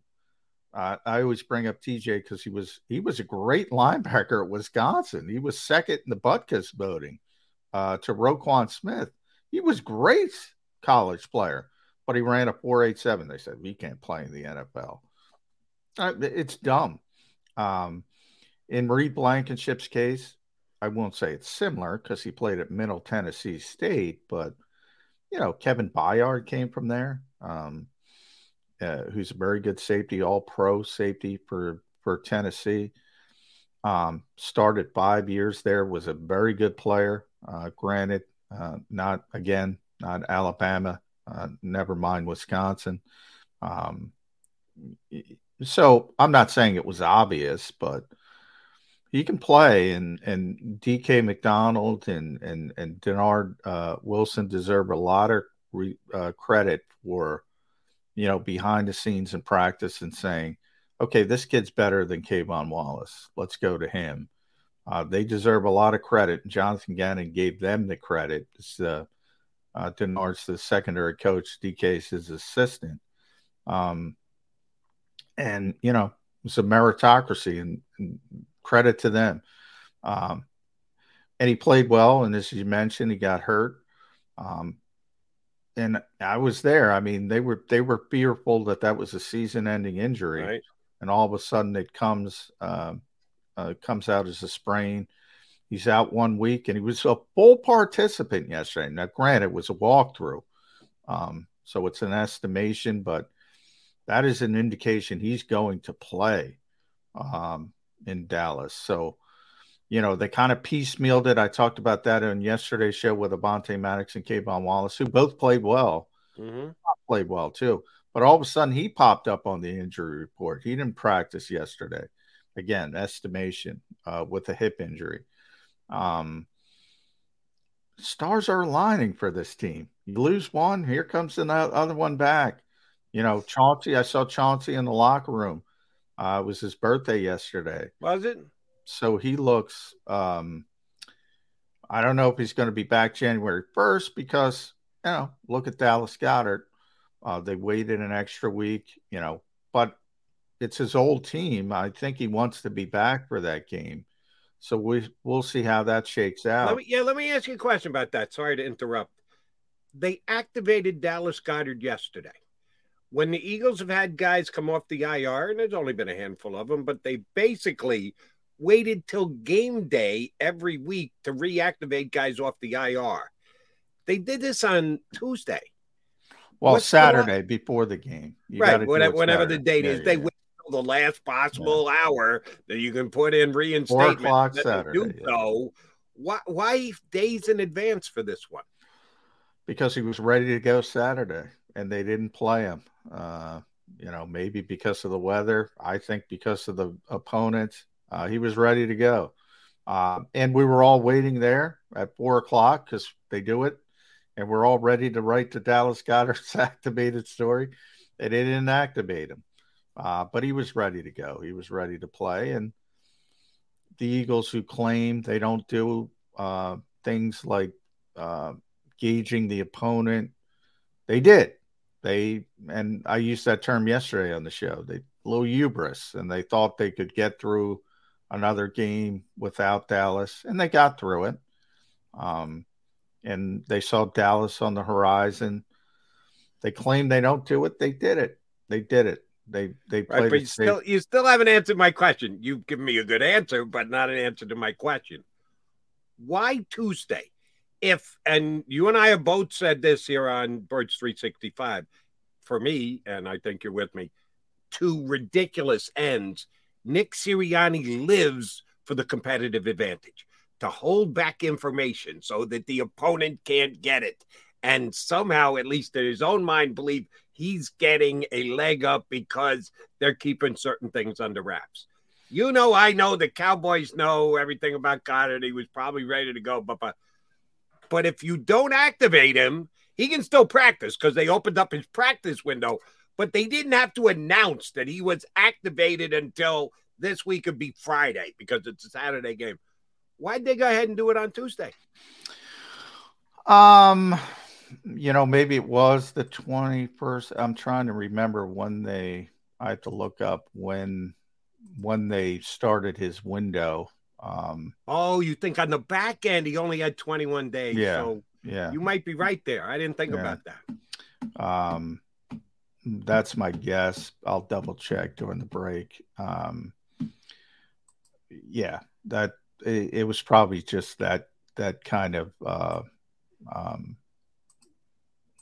up against the rule, and you had to do it by you know technically it would be Wednesday, but everything's moved up a day this week, and Tuesday is their Wednesday. So that's my guess. But I So to today is the since they had walked through Wednesday on Tuesday. Yeah, today's the big uh today's the big practice. the big practice. Thursday practice. They're gonna be out yeah. there in pads, hitting and getting in each other. Yeah, no Nah, chance not in this whatsoever. not in this cold.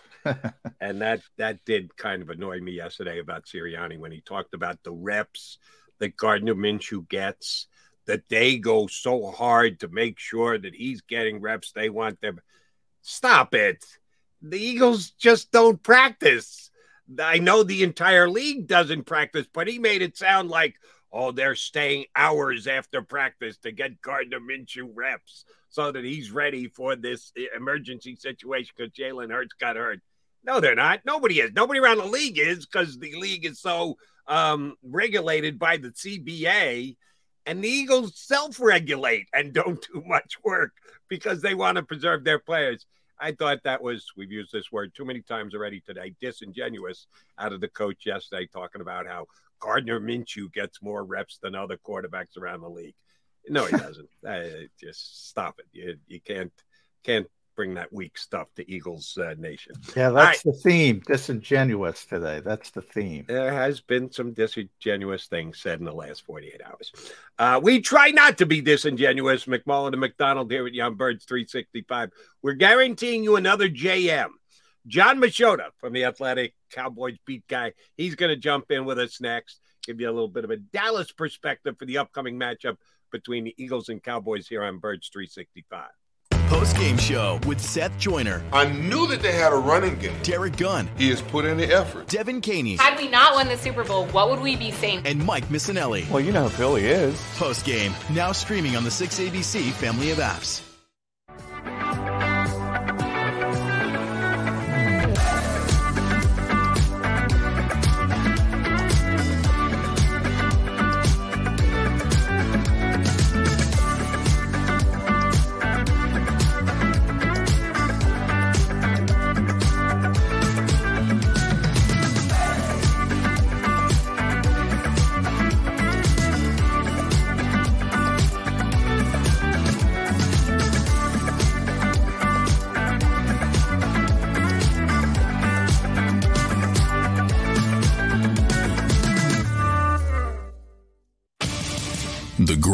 Fans on earth.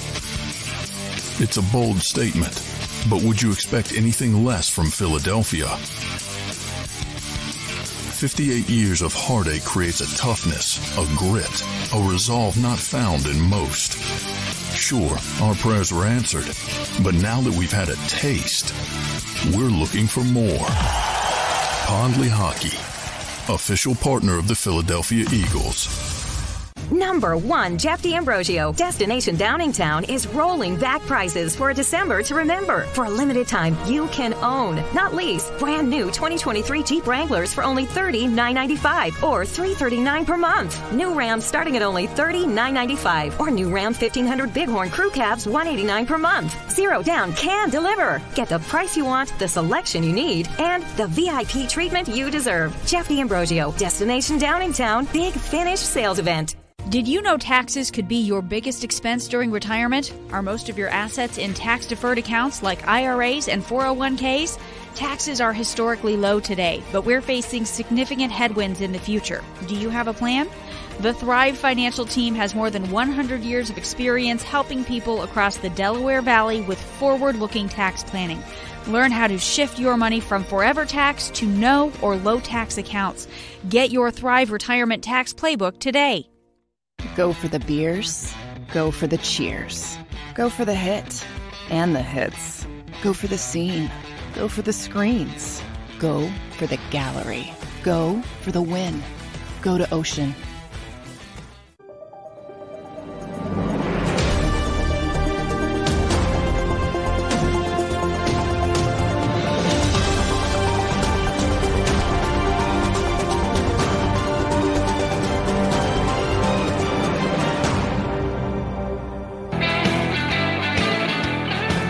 Appreciate you streaming in here on Birds 365 with John McMullen. I'm Jody McDonald. Mac and Mac. He's not a Mac, but he's a JM, and that's one of the reasons why we like him. That he knows what the hell he's talking about when it comes to the Cowboys. Jon Machota from The Athletic jumping in board with us here on Birds 365. Uh, James, first thing first, uh, have a happy holiday. You know you'll enjoy the game on Sunday. Mc- McMullen will say hi to you in the press box when he gets down there uh, for the weekend. No, I'm not going. I'm not going out? Christmas Eve. Yeah, and I'm very disappointed from the spread standpoint. I mean, John knows Jerry's got the best spread in the business, but uh, yeah, because it's Christmas Eve, we've been uh, we're doing it remote, Jody. We're doing the the pregame, the the halftime, the postgame show remote. So I'm not going to see John, and I'm disappointed by that. Are you gonna? So, and John, we invite you on the show, and then I got to talk to my partner. Are you just gonna sit in front of your Oceans Yeah, casino backdrop, yeah, or exactly. So you're not even going down to Oceans. You're gonna be uh, broadcasting live Home, from the ocean home studio, baby. over your shoulder. All right, good. Christmas I did not know. So at least the wife won't be angry at. She'll be angry at me for other reasons, but not for being in. Dallas on Christmas Eve. JM, here's where I want to start with you. I just asked our previous hour guest, you would know better. If you look at the NFL stats on whatever page you check, NFL.com, ESPN, Cowboys versus the run, Cowboys versus the pass. They're one of the best teams against the pass in the National Football League, yards per game. Eagles are first, Cowboys are third. Eagles against the run, like eighth or ninth. Cowboys against the run, 25th. They're like one of the worst teams defending the run this year. Yet I watched their last two games and I watched the lowly Texans pass the ball all over the lot against them. And then Trevor Lawrence tearing them apart this past week. What's happened to the Cowboys' pass defense? Well, first, I just want to say, John, that's such a smart move on your part not to come down here for this game. uh, I literally just read a story about how that's going to be the busiest day. Uh, Saturday, well, Friday will be the busiest day uh, at the Dallas Fort Worth uh, airport. And so to be avoiding that, like I, when this schedule came out, the first thing I looked at, I was like, man, the Eagles Riders going to Oh, fly up yeah. here like the day before, or well, two days before Christmas and then fly back on Christmas. I mean, I get it if the game had a little bit more meaning, I guess, and, and it's really lost some of that with the way the Cowboys have played. But yeah, I think you I think you're doing the smart thing by not making that trip. But no, um, I would say this with the run defense, it's particularly been on the perimeter. A lot of um, reverses, a lot of just getting um, zone plays out out wide, making the corners have to make tackles. They're not getting the right edge contained that they've had in, in previous seasons. You know, this was an issue two years ago uh, where they were probably the worst run defense in Cowboys history. And then they go and hire Dan Quinn, and, and he had that trending in the right direction last year, where you thought, okay, this is really going to take another step. And it, and this year, there's just been there's been some good games, but there's been some ones where you're just like, yeah, you do this against a playoff team like the Eagles, you know, you do this in the postseason, you're going home. And so, uh, there, as far as the passing defense wise, that was really hurt against Trevor Lawrence because of the Cowboys losing their second corner, Anthony Brown, out for the season uh, with an Achilles injury, and so they haven't been able to find who that number two outside corner is. And and I I don't think that there's a very good answer on their roster, and they're kind of stuck with what they have right now between Kelvin Joseph, Nahshon Wright. They've brought some new guys into the building recently: Kendall Sheffield, Mackenzie Alexander, Trayvon Mullen. I mean, they're not they're not going to be guys that are going to blow anybody away um, with, with with this great play, but they're kind of going to have to try and figure this thing out. Like they're great on one side with Trevon Diggs, but every quarterback's going to be targeting that other that other corner, and and so Yeah. that's been an issue. But even with it, there's too much talent on this defense for them to be playing as poorly as they have. Second half against Houston, that second half against Green Bay. You go Houston. There's you know few, last few minutes of the third quarter, Cowboys are up 17. With this Cowboys defense, 17 against the against the Jags should be enough. You go back to the game uh, against Green Bay, they're up 14 in the fourth quarter. That should be enough for this defense, especially not even against a good Green Bay team.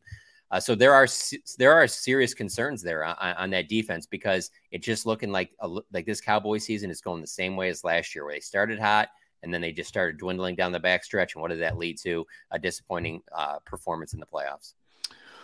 Well, let's talk about let's keep it on the defense, John. Dan Quinn, obviously uh, one of the better defensive coordinators in this league. Um, is he pulling out his imaginative, I can say that as a fellow bald guy, imaginative hair, um, trying to decide who to prepare for. That's a big thing. Gardner Minshew or Jalen Hurts.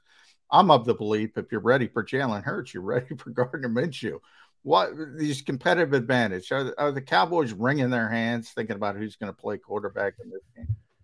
So it, it's interesting because yesterday in the locker room, one of the leaders on this defense is, is Jayron Kearse, and and he is probably their most vocal leader. And he said in his locker for about 10, 15 minutes answering every single question and just talked about how, you know, they've had team meetings, they've had player only meetings. Like they, there's been all these, all this talk, but it's what's on film that they, that they need to put out better film against. It's not just about playing the Eagles. It's about how they've looked against poor teams. And so I don't know that they're really that focused. I don't believe they're that focused on the Eagles and who's quarterback as much as they have to fix some tackling issues. They have to fix some issues on the back end, biting on double moves that are leading to these big touchdowns that are, you know, these big momentum swings in games, these big plays they're allowing that they typically were not allowing earlier in the season.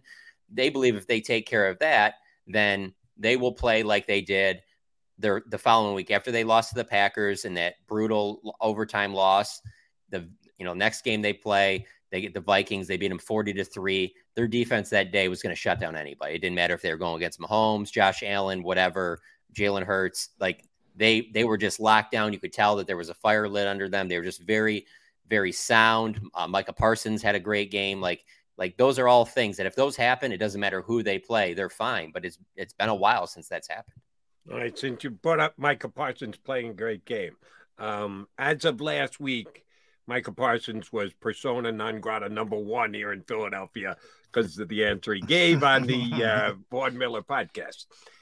And so he talked to talk, and John and I were two of the very few who actually thought it wasn't as bad as people were making it out to be. He was actually praising the rest of the Eagles, not denigrating uh, the uh, the MVP candidate Jalen Hurts. But it got him in a lot of trouble here in Philadelphia, at least with the Philadelphia fan base when you do something like that, and to his credit, he came back out the next day and tried to explain a little bit and walk it back a little bit, but not all that much. After you do something like that, don't you need to come out and walk the walk after you talk the talk?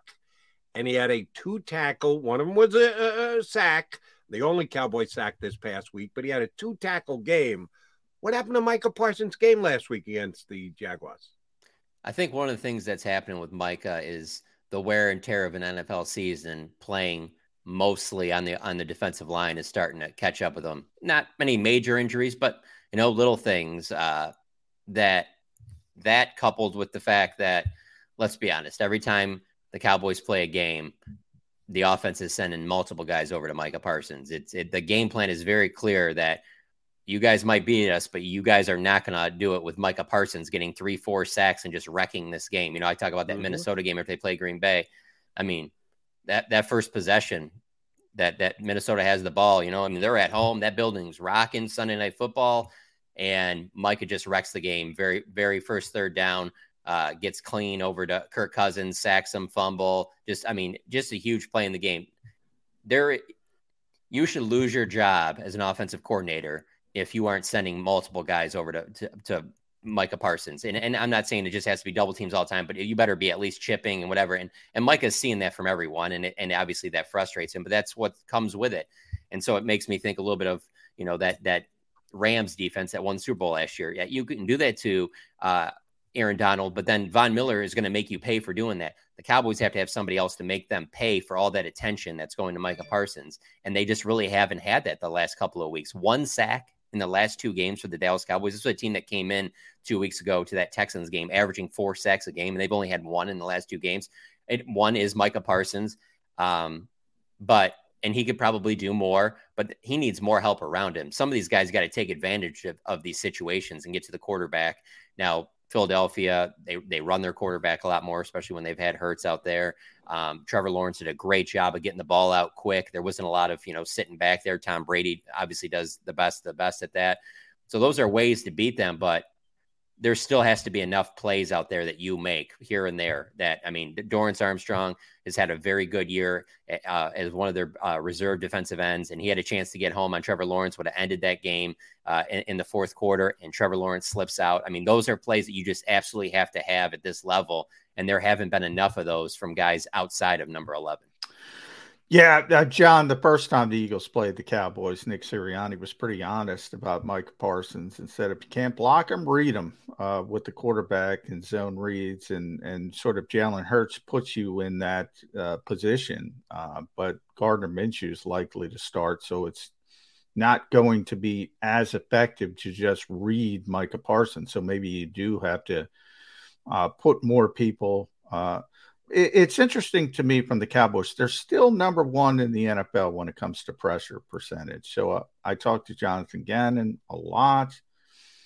You know, he's of the belief and the Eagles lead the NFL with 55 sacks. You know, they played Justin Fields, Daniel Jones, Ryan Tannehill recently. Quarterbacks who allow you to sack, not allow you, but to hold on to the football. So you have an opportunity to get those sacks are the Cowboys still getting that same type of pressure and the sacks aren't just coming, or has the pressure rate been down as well? Yeah, I don't. I, they haven't been getting as much pressure. There's still enough there to maybe not get four sacks a game, but they should have had a, couple in each of these last two games. And, and that, there's just a trickle down to that. When they're not getting that, and you're not getting that same play on the back end. Next thing you know, guys are you know getting out of their gaps, not doing their job. The run game's going off, and there's just there's too much of that recently for a defense that should be, you know, one of, if not the best in the NFL in terms of the talent that they have on the field. So, um, I, I don't, I don't, I don't see as much pressure as they've gotten earlier. I, I haven't looked at the, at the stats and you know the pro football focus and things like that and if what the exact percentages but just watching the games these last two weeks no they certainly haven't now like i said lawrence got the ball out quick and houston did a good job with kind of a, a college offense by rotating in Davis Mills and Jeff Driskel. Yeah. I mean, just you just don't see it very much at the NFL yeah. level. Yeah. That clearly kept them, uh, you know, off balance there, and that was effective and helped them really. I mean, credit to Lovie Smith and the Texans for. I mean, that was a great game plan. I mean, it took it down to the end. They almost won the game. So I don't know if if you're going to see necessarily that same thing when you play some of these better teams, you know, like Philadelphia. Um, but there's no question that it's not just us seeing it and going, "What's wrong with this defense?" The, the players in the locker room know that it's that what they've been putting out there lately is not up to the standard of what they should be playing at. All right, uh, confirm or deny this rumor that this week Michael Gallup's picture was seen on the back of milk cartons in Dallas because he just flat out disappeared against Jacksonville last week. Two targets, one catch for two yards. He was supposed to be the guy who was going to allow the Cowboys to let Amari Cooper walk to Cleveland this year and get traded for next to nothing. Shooting. I want to correctly uh, describe the transaction. Uh, what what's happened to Michael Gallup? You know, and this this is, isn't just this game. I mean, this has happened um, a couple times this year where there's been games where he only gets a couple targets or and, and doesn't even make a grab, and and you're sitting there thinking well, this was supposed to be, you know, your clear number two. You know, you let Amari Cooper go. The the thing that factors in to this is still that he had that significant knee injury at the end of the regular season last year. It caused him to miss the first few games of this season. And I don't know that he's been completely right since then. And I don't know, you know, I've never had an ACL injury, but I just know that there's a mental side to it Eh, where you have to trust that your knee is back, that you can do the same stuff you, you've done before. And I don't know that Michael Gallup has gotten all the way back to where he was before the injury. And I, and I don't know if it's a mental thing or there are still some limitations with the knee, but he just hasn't looked like the same Michael Gallup since coming back this season. So I think that's factored in.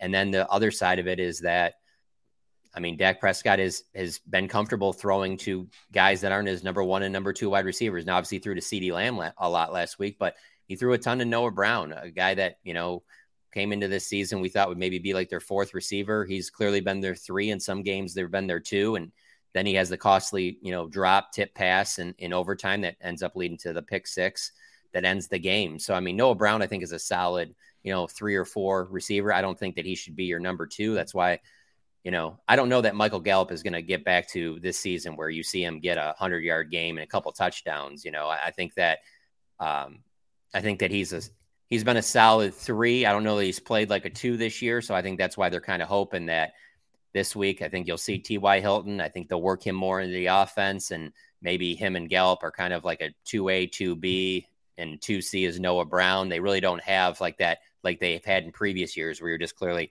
this is Amari Cooper, CeeDee Lamb, Michael Gallup. If they're healthy, those are your three receivers, and let's roll. It's it's not really been like that with this team. I mean, Dak's favorite target is clearly CeeDee Lamb. His second favorite target is, is his tight end, Dalton Schultz.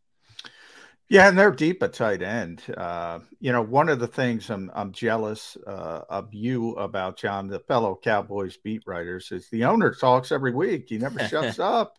Um, you know, whether it's Odell Beckham Jr. Um, I think he recently said the Cowboys have clearly taken a step behind uh, the Eagles and the Niners. I mean, this is good stuff. Obviously, can't say the Vikings because they destroyed Minnesota. Um, uh, number one, do you is this stuff? Do you think this stuff is good for the Cowboys? When, when does it light a fire? Is that what Jerry's trying to do? Why does he? We know the ego part of it, but how do you think it affects the team when he comes out and says we've taken a step behind the Eagles and 49ers? You know, I don't even know if it has to do with football. I think it just, I don't know. I think it has some a little bit to do with age. As you get older, the less you want to change. I think that's true for most people. And this is how Jerry's always done it. Yeah. And Jerry's not going to change for anyone. you can sit there and tell him that, hey, Jerry, this might not be a good thing. You know, I don't know if you look at the track record here, haven't had the team back in the Super Bowl since 95. Maybe let's not go about it this route.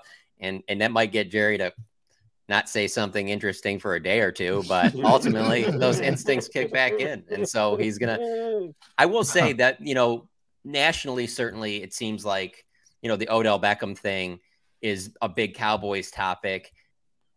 Locally, I, I feel I don't mind it, but I, I, you get the sense that people are worn out with it, especially on social media. You just really anytime you're tweeting about it now, it's just like we don't care. We've moved on. It's like I understand you have, and I understand 99% of Cowboys fans and everybody else in the NFL probably has, but Jerry Jones has not moved on, and so because of that, you're gonna have to keep hearing about it. But um, I don't. I never got the sense that that was any type of distraction. You know, uh, wasn't a distraction in terms of the most important people you think it would be with is hey, how does Michael Gallup feel about this? CeeDee Lamb, Noah Brown, and and I mean, you haven't really heard anything, and, and frankly, I don't think it would matter because of the fact that let's be honest, just look at that. This isn't like you are last year with three number one caliber receivers. You need help yeah. at wide receiver. So yeah. how can you sit there and be whatever about this? You know, just like them bringing in T.Y. Hilton yeah, well, if you're playing better and, and you're and there's more production at wide receiver, you're not going to get T.Y. Hilton. You know, a big thing that factors into this is not only that Michael Gallup hasn't played and performed up to the level he has in previous years, but also the fact that they spend a third round pick on Jalen Tolbert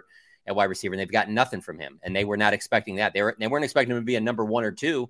They thought he could be their number three this year, and that hasn't happened at all. KaVontae Turpin, their punt and kick returner, he hasn't factored in, in, in that part either. So they've needed another receiver.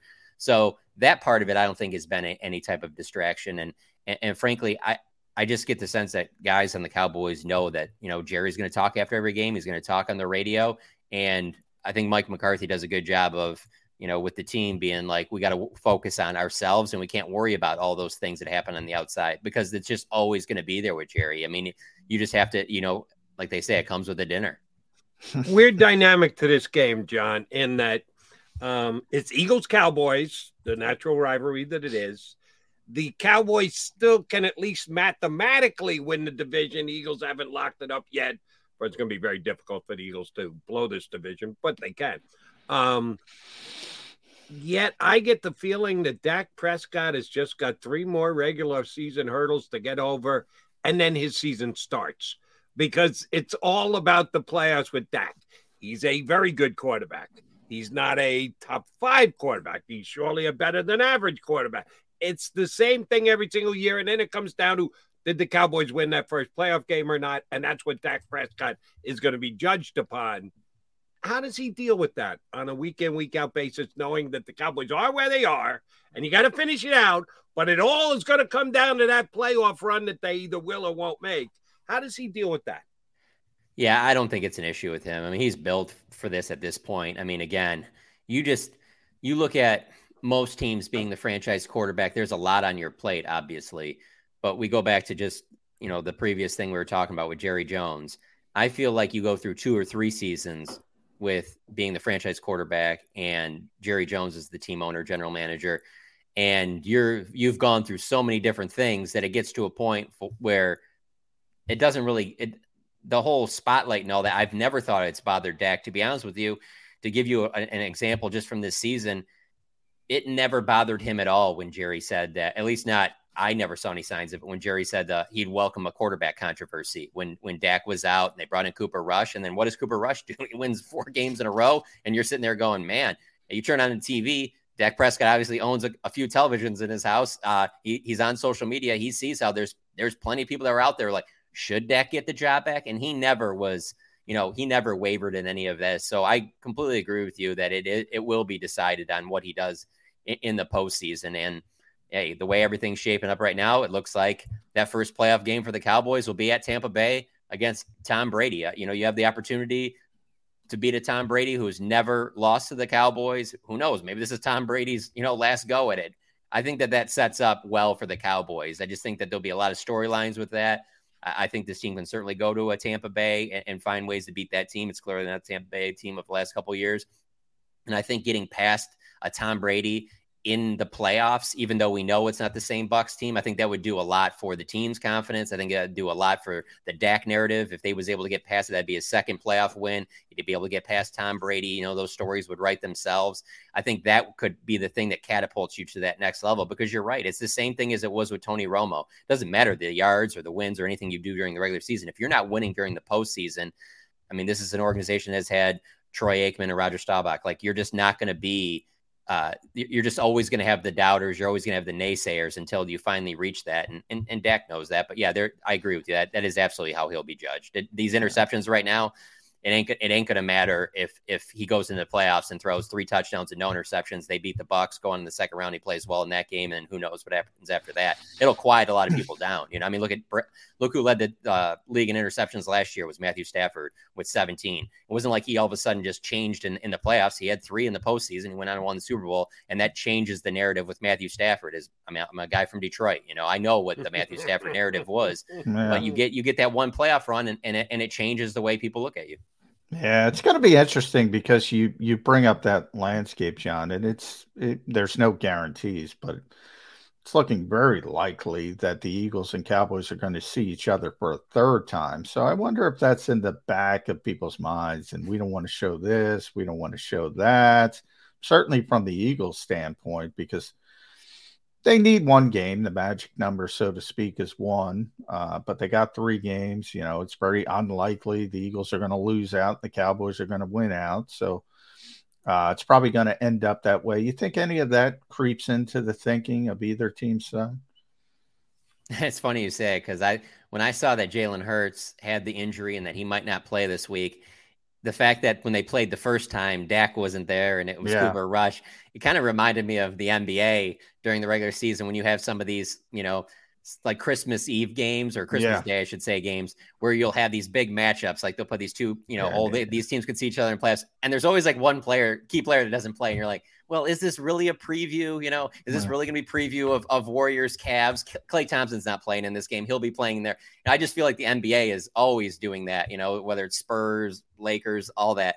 So I feel like there's a little bit of that here going where you kind of see the Cowboys winning this game and them meeting in the divisional round in Philadelphia with both teams full strength. And it just, I mean, eh, for TV, it's just, yeah, yeah and, and, TV, it's a ratings darling. It'll just yeah. all the build up oh, to this is do we really know what these two teams are? They haven't been, you know, fully healthy the, the times they play each other. They will be for this game.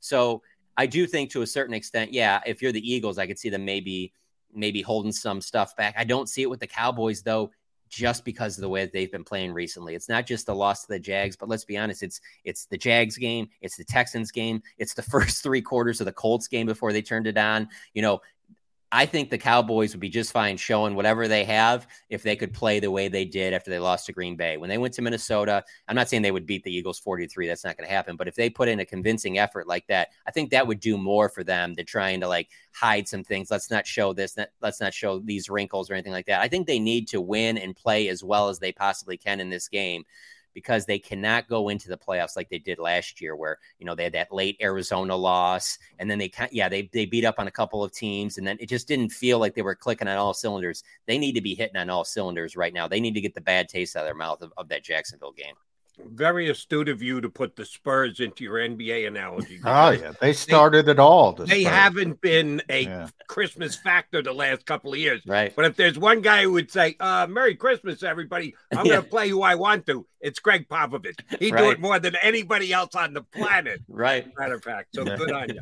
All right, last thing for me, John, and I want your opinion. If you want to mold your opinion with what you've heard with the, the locker room access and uh, who you know and the coaching staff, what the players may or may not have said. Feel free, but I need your opinion. For the Dallas Cowboys to beat the Philadelphia Eagles this week, whether it's Jalen Hurts or Gardner Minshew, the key thing that Dallas has to do is what? it's really play sound defense. It's not even about uh, oh they got to get a bunch of takeaways or or they got to get a bunch of sacks. It's just playing disciplined sound defense, and I think the biggest telltale sign of that, at least what I've seen, is probably like this for most NFL teams, but from this particular defense is you'll know by their tackling. You know when they've tackled well and and and there hasn't been uh, you know the three yard gain turning into the 10 yard gain or 20 yard gain, and they just been solid defensively, everything will take care of itself. Now, if I just had to point to one player, if you tell me Micah Parsons wrecks the game, the Cowboys will win the game. That, that this Cowboys team is mostly gone as Micah has. And I know, I understand the NFL, this isn't like the NBA. There are so many players that factor into so many things, but the reason the Cowboys, if you had to point to one player, the reason the Cowboys are going to back to back uh, playoffs for the first time since 06 07. The reason that they've gotten to double digit wins since the 1995 96 seasons it's because they added Micah Parsons to this defense, and he's been such a game changer for this organization. You know, they did not think they were getting that when they drafted him, and no, so you know what you have. On, yeah, people were looking have. at him as an off-ball linebacker. I right. Jody will tell you. I said this kid's an edge rusher. I take credit for that, John. Yeah.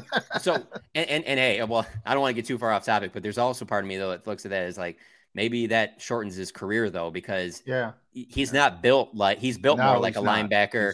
And yeah. so, how much of that wear and tear is he going to be able to take? And so, I think that will factor in going forward with the way he is coached and, in the way that they use him. Where I, I just don't think going forward you're going to see him just be a, de- a defensive end, even though that's his best spot. I think that they have to use him in different ways to move him around. But if you tell me he comes out and sets the tone early and, and, and has some some huge plays in this game, the, the Cowboys will, will be fine. They'll be fine against anybody if that happens. Uh, he is such a key for the way it just, you know, such a catalyst. Obviously, Dak can play well. That's a huge part of it. But just Micah is such a catalyst for the rest of this team and the way everything goes that if he plays well, everything else takes care of itself.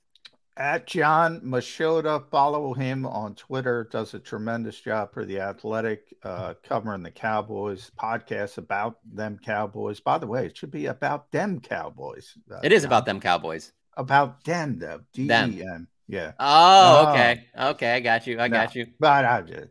Uh, all the injury related uh, uh, talk this week's about Jalen Hurts, understandably so. But the Cowboys had a walkthrough on Tuesday as well, so they had an estimation bunch of limited players. So I just wanted to check in.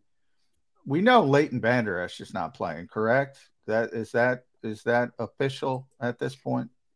Yeah, uh, they they dodged a bullet there because he's had uh, some serious neck issues in the past, and they thought it was a neck, but it's actually a, a shoulder issue. But yeah, he's not going to play in this game. I wouldn't be surprised if he doesn't play in, un, until the playoffs. I think they're going to want to try and rest him. But yeah, he's not going to play in this game, and that's a big loss because when I talk about that being sure sure-handed in the tackling area, he's their best in that. And so without him, I you know they lost him early in that Jags game. I think that that was a big factor there. That's a big loss for their defense and about a bunch of a bunch of limited guys we talked about already.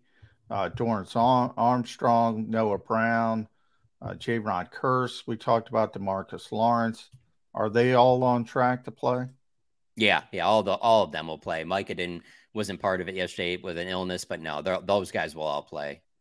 All right, uh, and John and I talked about this before we brought you on and said, "Oh, we got to ask Machota. He'll know what's the offensive line going to look like, left to right." Oh yeah, with the the guys in and out of the lineup and uh, the Smith boys now at bookend tackles. How are they going to line up? Are we going to see our buddy Jason Peters at all in the game on sa- Saturday night? I think you will. I think you will for a couple of series because they're still in the process of ramping up Tyron Smith just because he's missed the entire season with this with the uh, um, hamstring injury that he had. So here's the thing: Tyron has been dealing with these injuries, and it's it hasn't been one thing. It's been multiple injuries that have shortened his season. Each of the last, I think, goes back to 2016. So this is just you kind of okay. How long are you going to have him for? But if they have Tyron Smith and he's healthy, what they showed uh, uh, against the Jags is that that they'll be just fine on the offensive line. Like him playing right tackle, there were a couple of little plays where it looked like he had some rust. He hasn't played right tackle since his rookie year in, in 2011. He played right tackle a little bit, uh, you know, at, at, USC, but he won't have an issue there. And there, and obviously, right next to him is Zack Martin at right guard. I mean, that's just such a great combination to have when you lose your starting right tackle and Terence Steele. They'll be fine there, but you got, but do you know? That Tyron Smith is going to be healthy for the rest of this season in the playoffs. That's the big thing. Because here, the Jason Peters, when Jason Peters has been out there, he's looked fine. The issue is that Jason Peters can't play a full game and they don't trust the idea of him playing just because of his, I mean, he's 40, the health and all that, even though he did average about 55, 60 snaps last year for a game for the Bears. But that's not the same Jason Peters now because if he could go the entire game, they would be fine with him at right tackle, but or left. But that because that's not there, he's got to be their swing tackle. But the way that Ty- Tyler Smith, the rookie, has played at left tackle has made this all possible because he's exceeded expectations and, and held his own out there. And so moving Tyron Smith in at right tackle, they're fine. If he can stay healthy, their offensive line is in good shape. But that's a big if. John Machota, I'm giving you special permission when you get up on the food line. You are allowed to say, John McMullen said I could have his portion. So you can take double because McMullen's not going down. Yeah, I know Jerry's going all out for Christmas Eve. I, I that that's like four star dining for NFL reporters in, in Dallas. Yeah. No, it John, does. It is it is great. I and you know going to all these other stadiums and stuff. There's other good ones. phenomenal. But, but it's, yeah, it's it's tough to beat. And and, yeah. and and it's funny that you said Jody about the getting the seconds and stuff like that because there are some places you go to where you know they scan your your yeah. uh, badge oh, or whatever, and then you only yeah. go. I mean, AT and T, you can go up ten times if you want. They don't. no one's going to say anything. They just keep bringing out food. So no, it yeah. it you're, you're right. It's absolutely amazing. I feel like I take it for granted sometimes. So I'm glad you bring that up. You don't need the McMullen permission. Gotcha, uh, John. Great stuff. We appreciate whenever you come on. You know, if there is a third matchup between the Eagles and the Cowboys this year come January, we'll be reaching out again to get you back on. Thanks for jumping in today. Have a happy holiday and enjoy the game on Saturday. Absolutely. And I hope that happens. Not just to come on the show again, but I just think it would be great for the NFL to just have these two rivals go at it in, in a huge playoff game. I just, not that the NFL needs help. I mean, yeah. believe me, they're. And I think it is going to happen. I yeah. think it is going to happen. I think it's destined. The Cowboys are going to beat the Bucs, as you mentioned. And it's going to be divisional round Eagles Cowboys. Been a while. We could use it. John, yes, great sir. stuff. Thanks, bud. Thank you. Guys. Thanks, John. John Machota from The Athletic here with us on Birds 365. Uh, John and I effort each week to try and get someone on from whoever the Eagles' opponent's town is who covers the team um, leading up to each Eagle game. Machota's as good covering his team as any of the other guys that we get on covering their teams. He's just uh, very good at what he does, and it's our pleasure to get him on our show. All right, we need to take a quickie timeout, then we're going to come back. Put a bow on the show here on Birds 365. Post game show with Seth Joyner. I knew that they had a running game. Derrick Gunn. He has put in the effort. Devan Kaney. Had we not won the Super Bowl, what would we be saying? And Mike Missanelli. Well, you know who Philly is. Post game, now streaming on the 6ABC family of apps.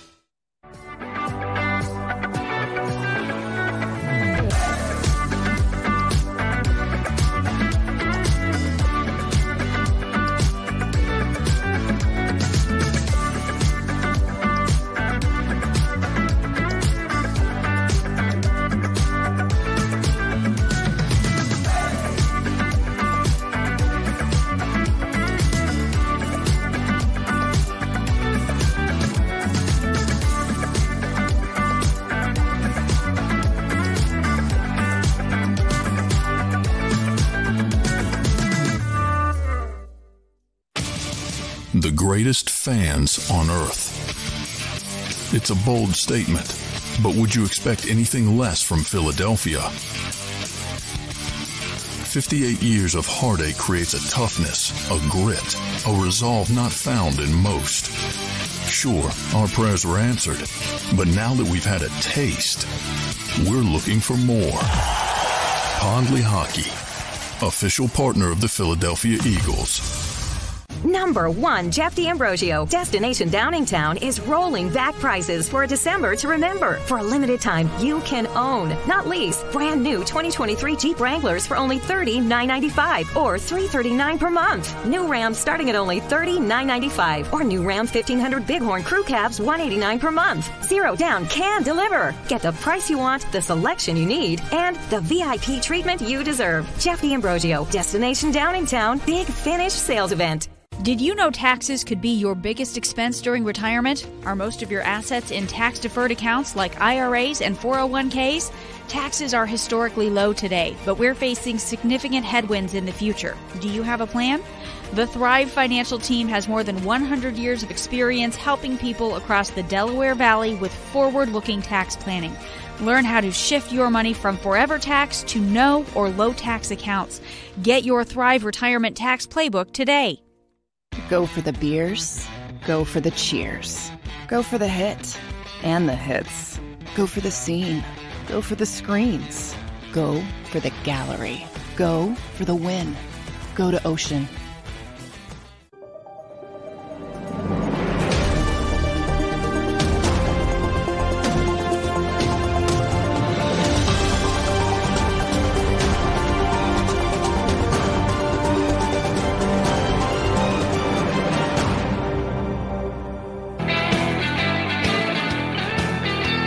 Last couple of minutes here with the Mac and Mac guys for 365. All right, I asked Mich- uh, John Machota a question to confirm a rumor that I had heard.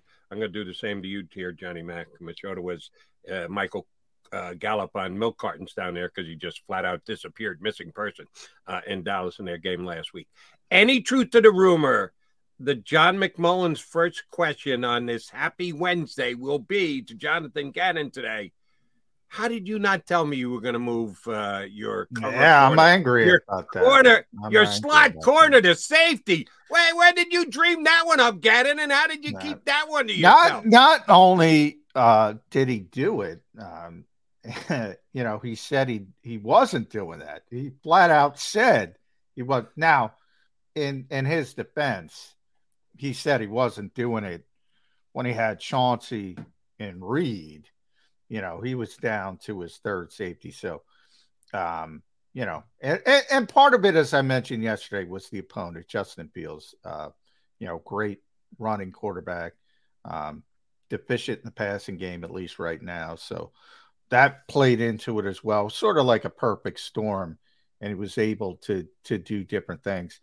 I think, you know, with the Cowboys and Dak Prescott, even though you mentioned some of the receiver issues outside of CeeDee Lamb, still a more dangerous team. The tight ends are very good as well uh, in Dallas.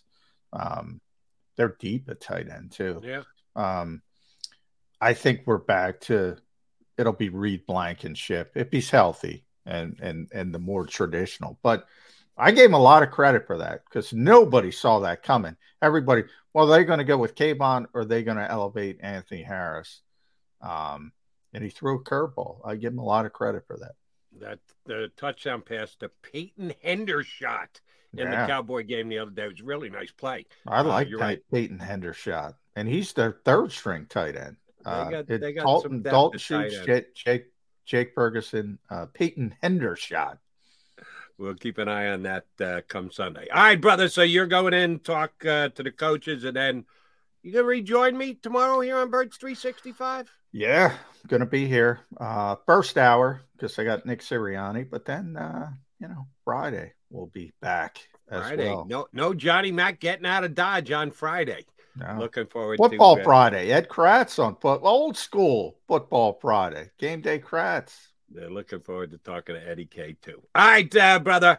Uh, have a good day. Tell uh, the coaches uh, we at Birds 365 all said hi. And John McMullen and Jody McDonald will be back in two and two. You've been listening to Birds 365, the destination for the passionate Eagles football fan who bleeds green. If it's Eagles football, we're talking about it. Debate inside the locker room and guests that are some of the greatest football minds from around the region. We hope you enjoyed the show. We know we had a blast. Make sure to like, comment, and subscribe, and we'll be back soon. But in the meantime, hook up with us on social media at Jakib Sports. See you next time on Birds 365.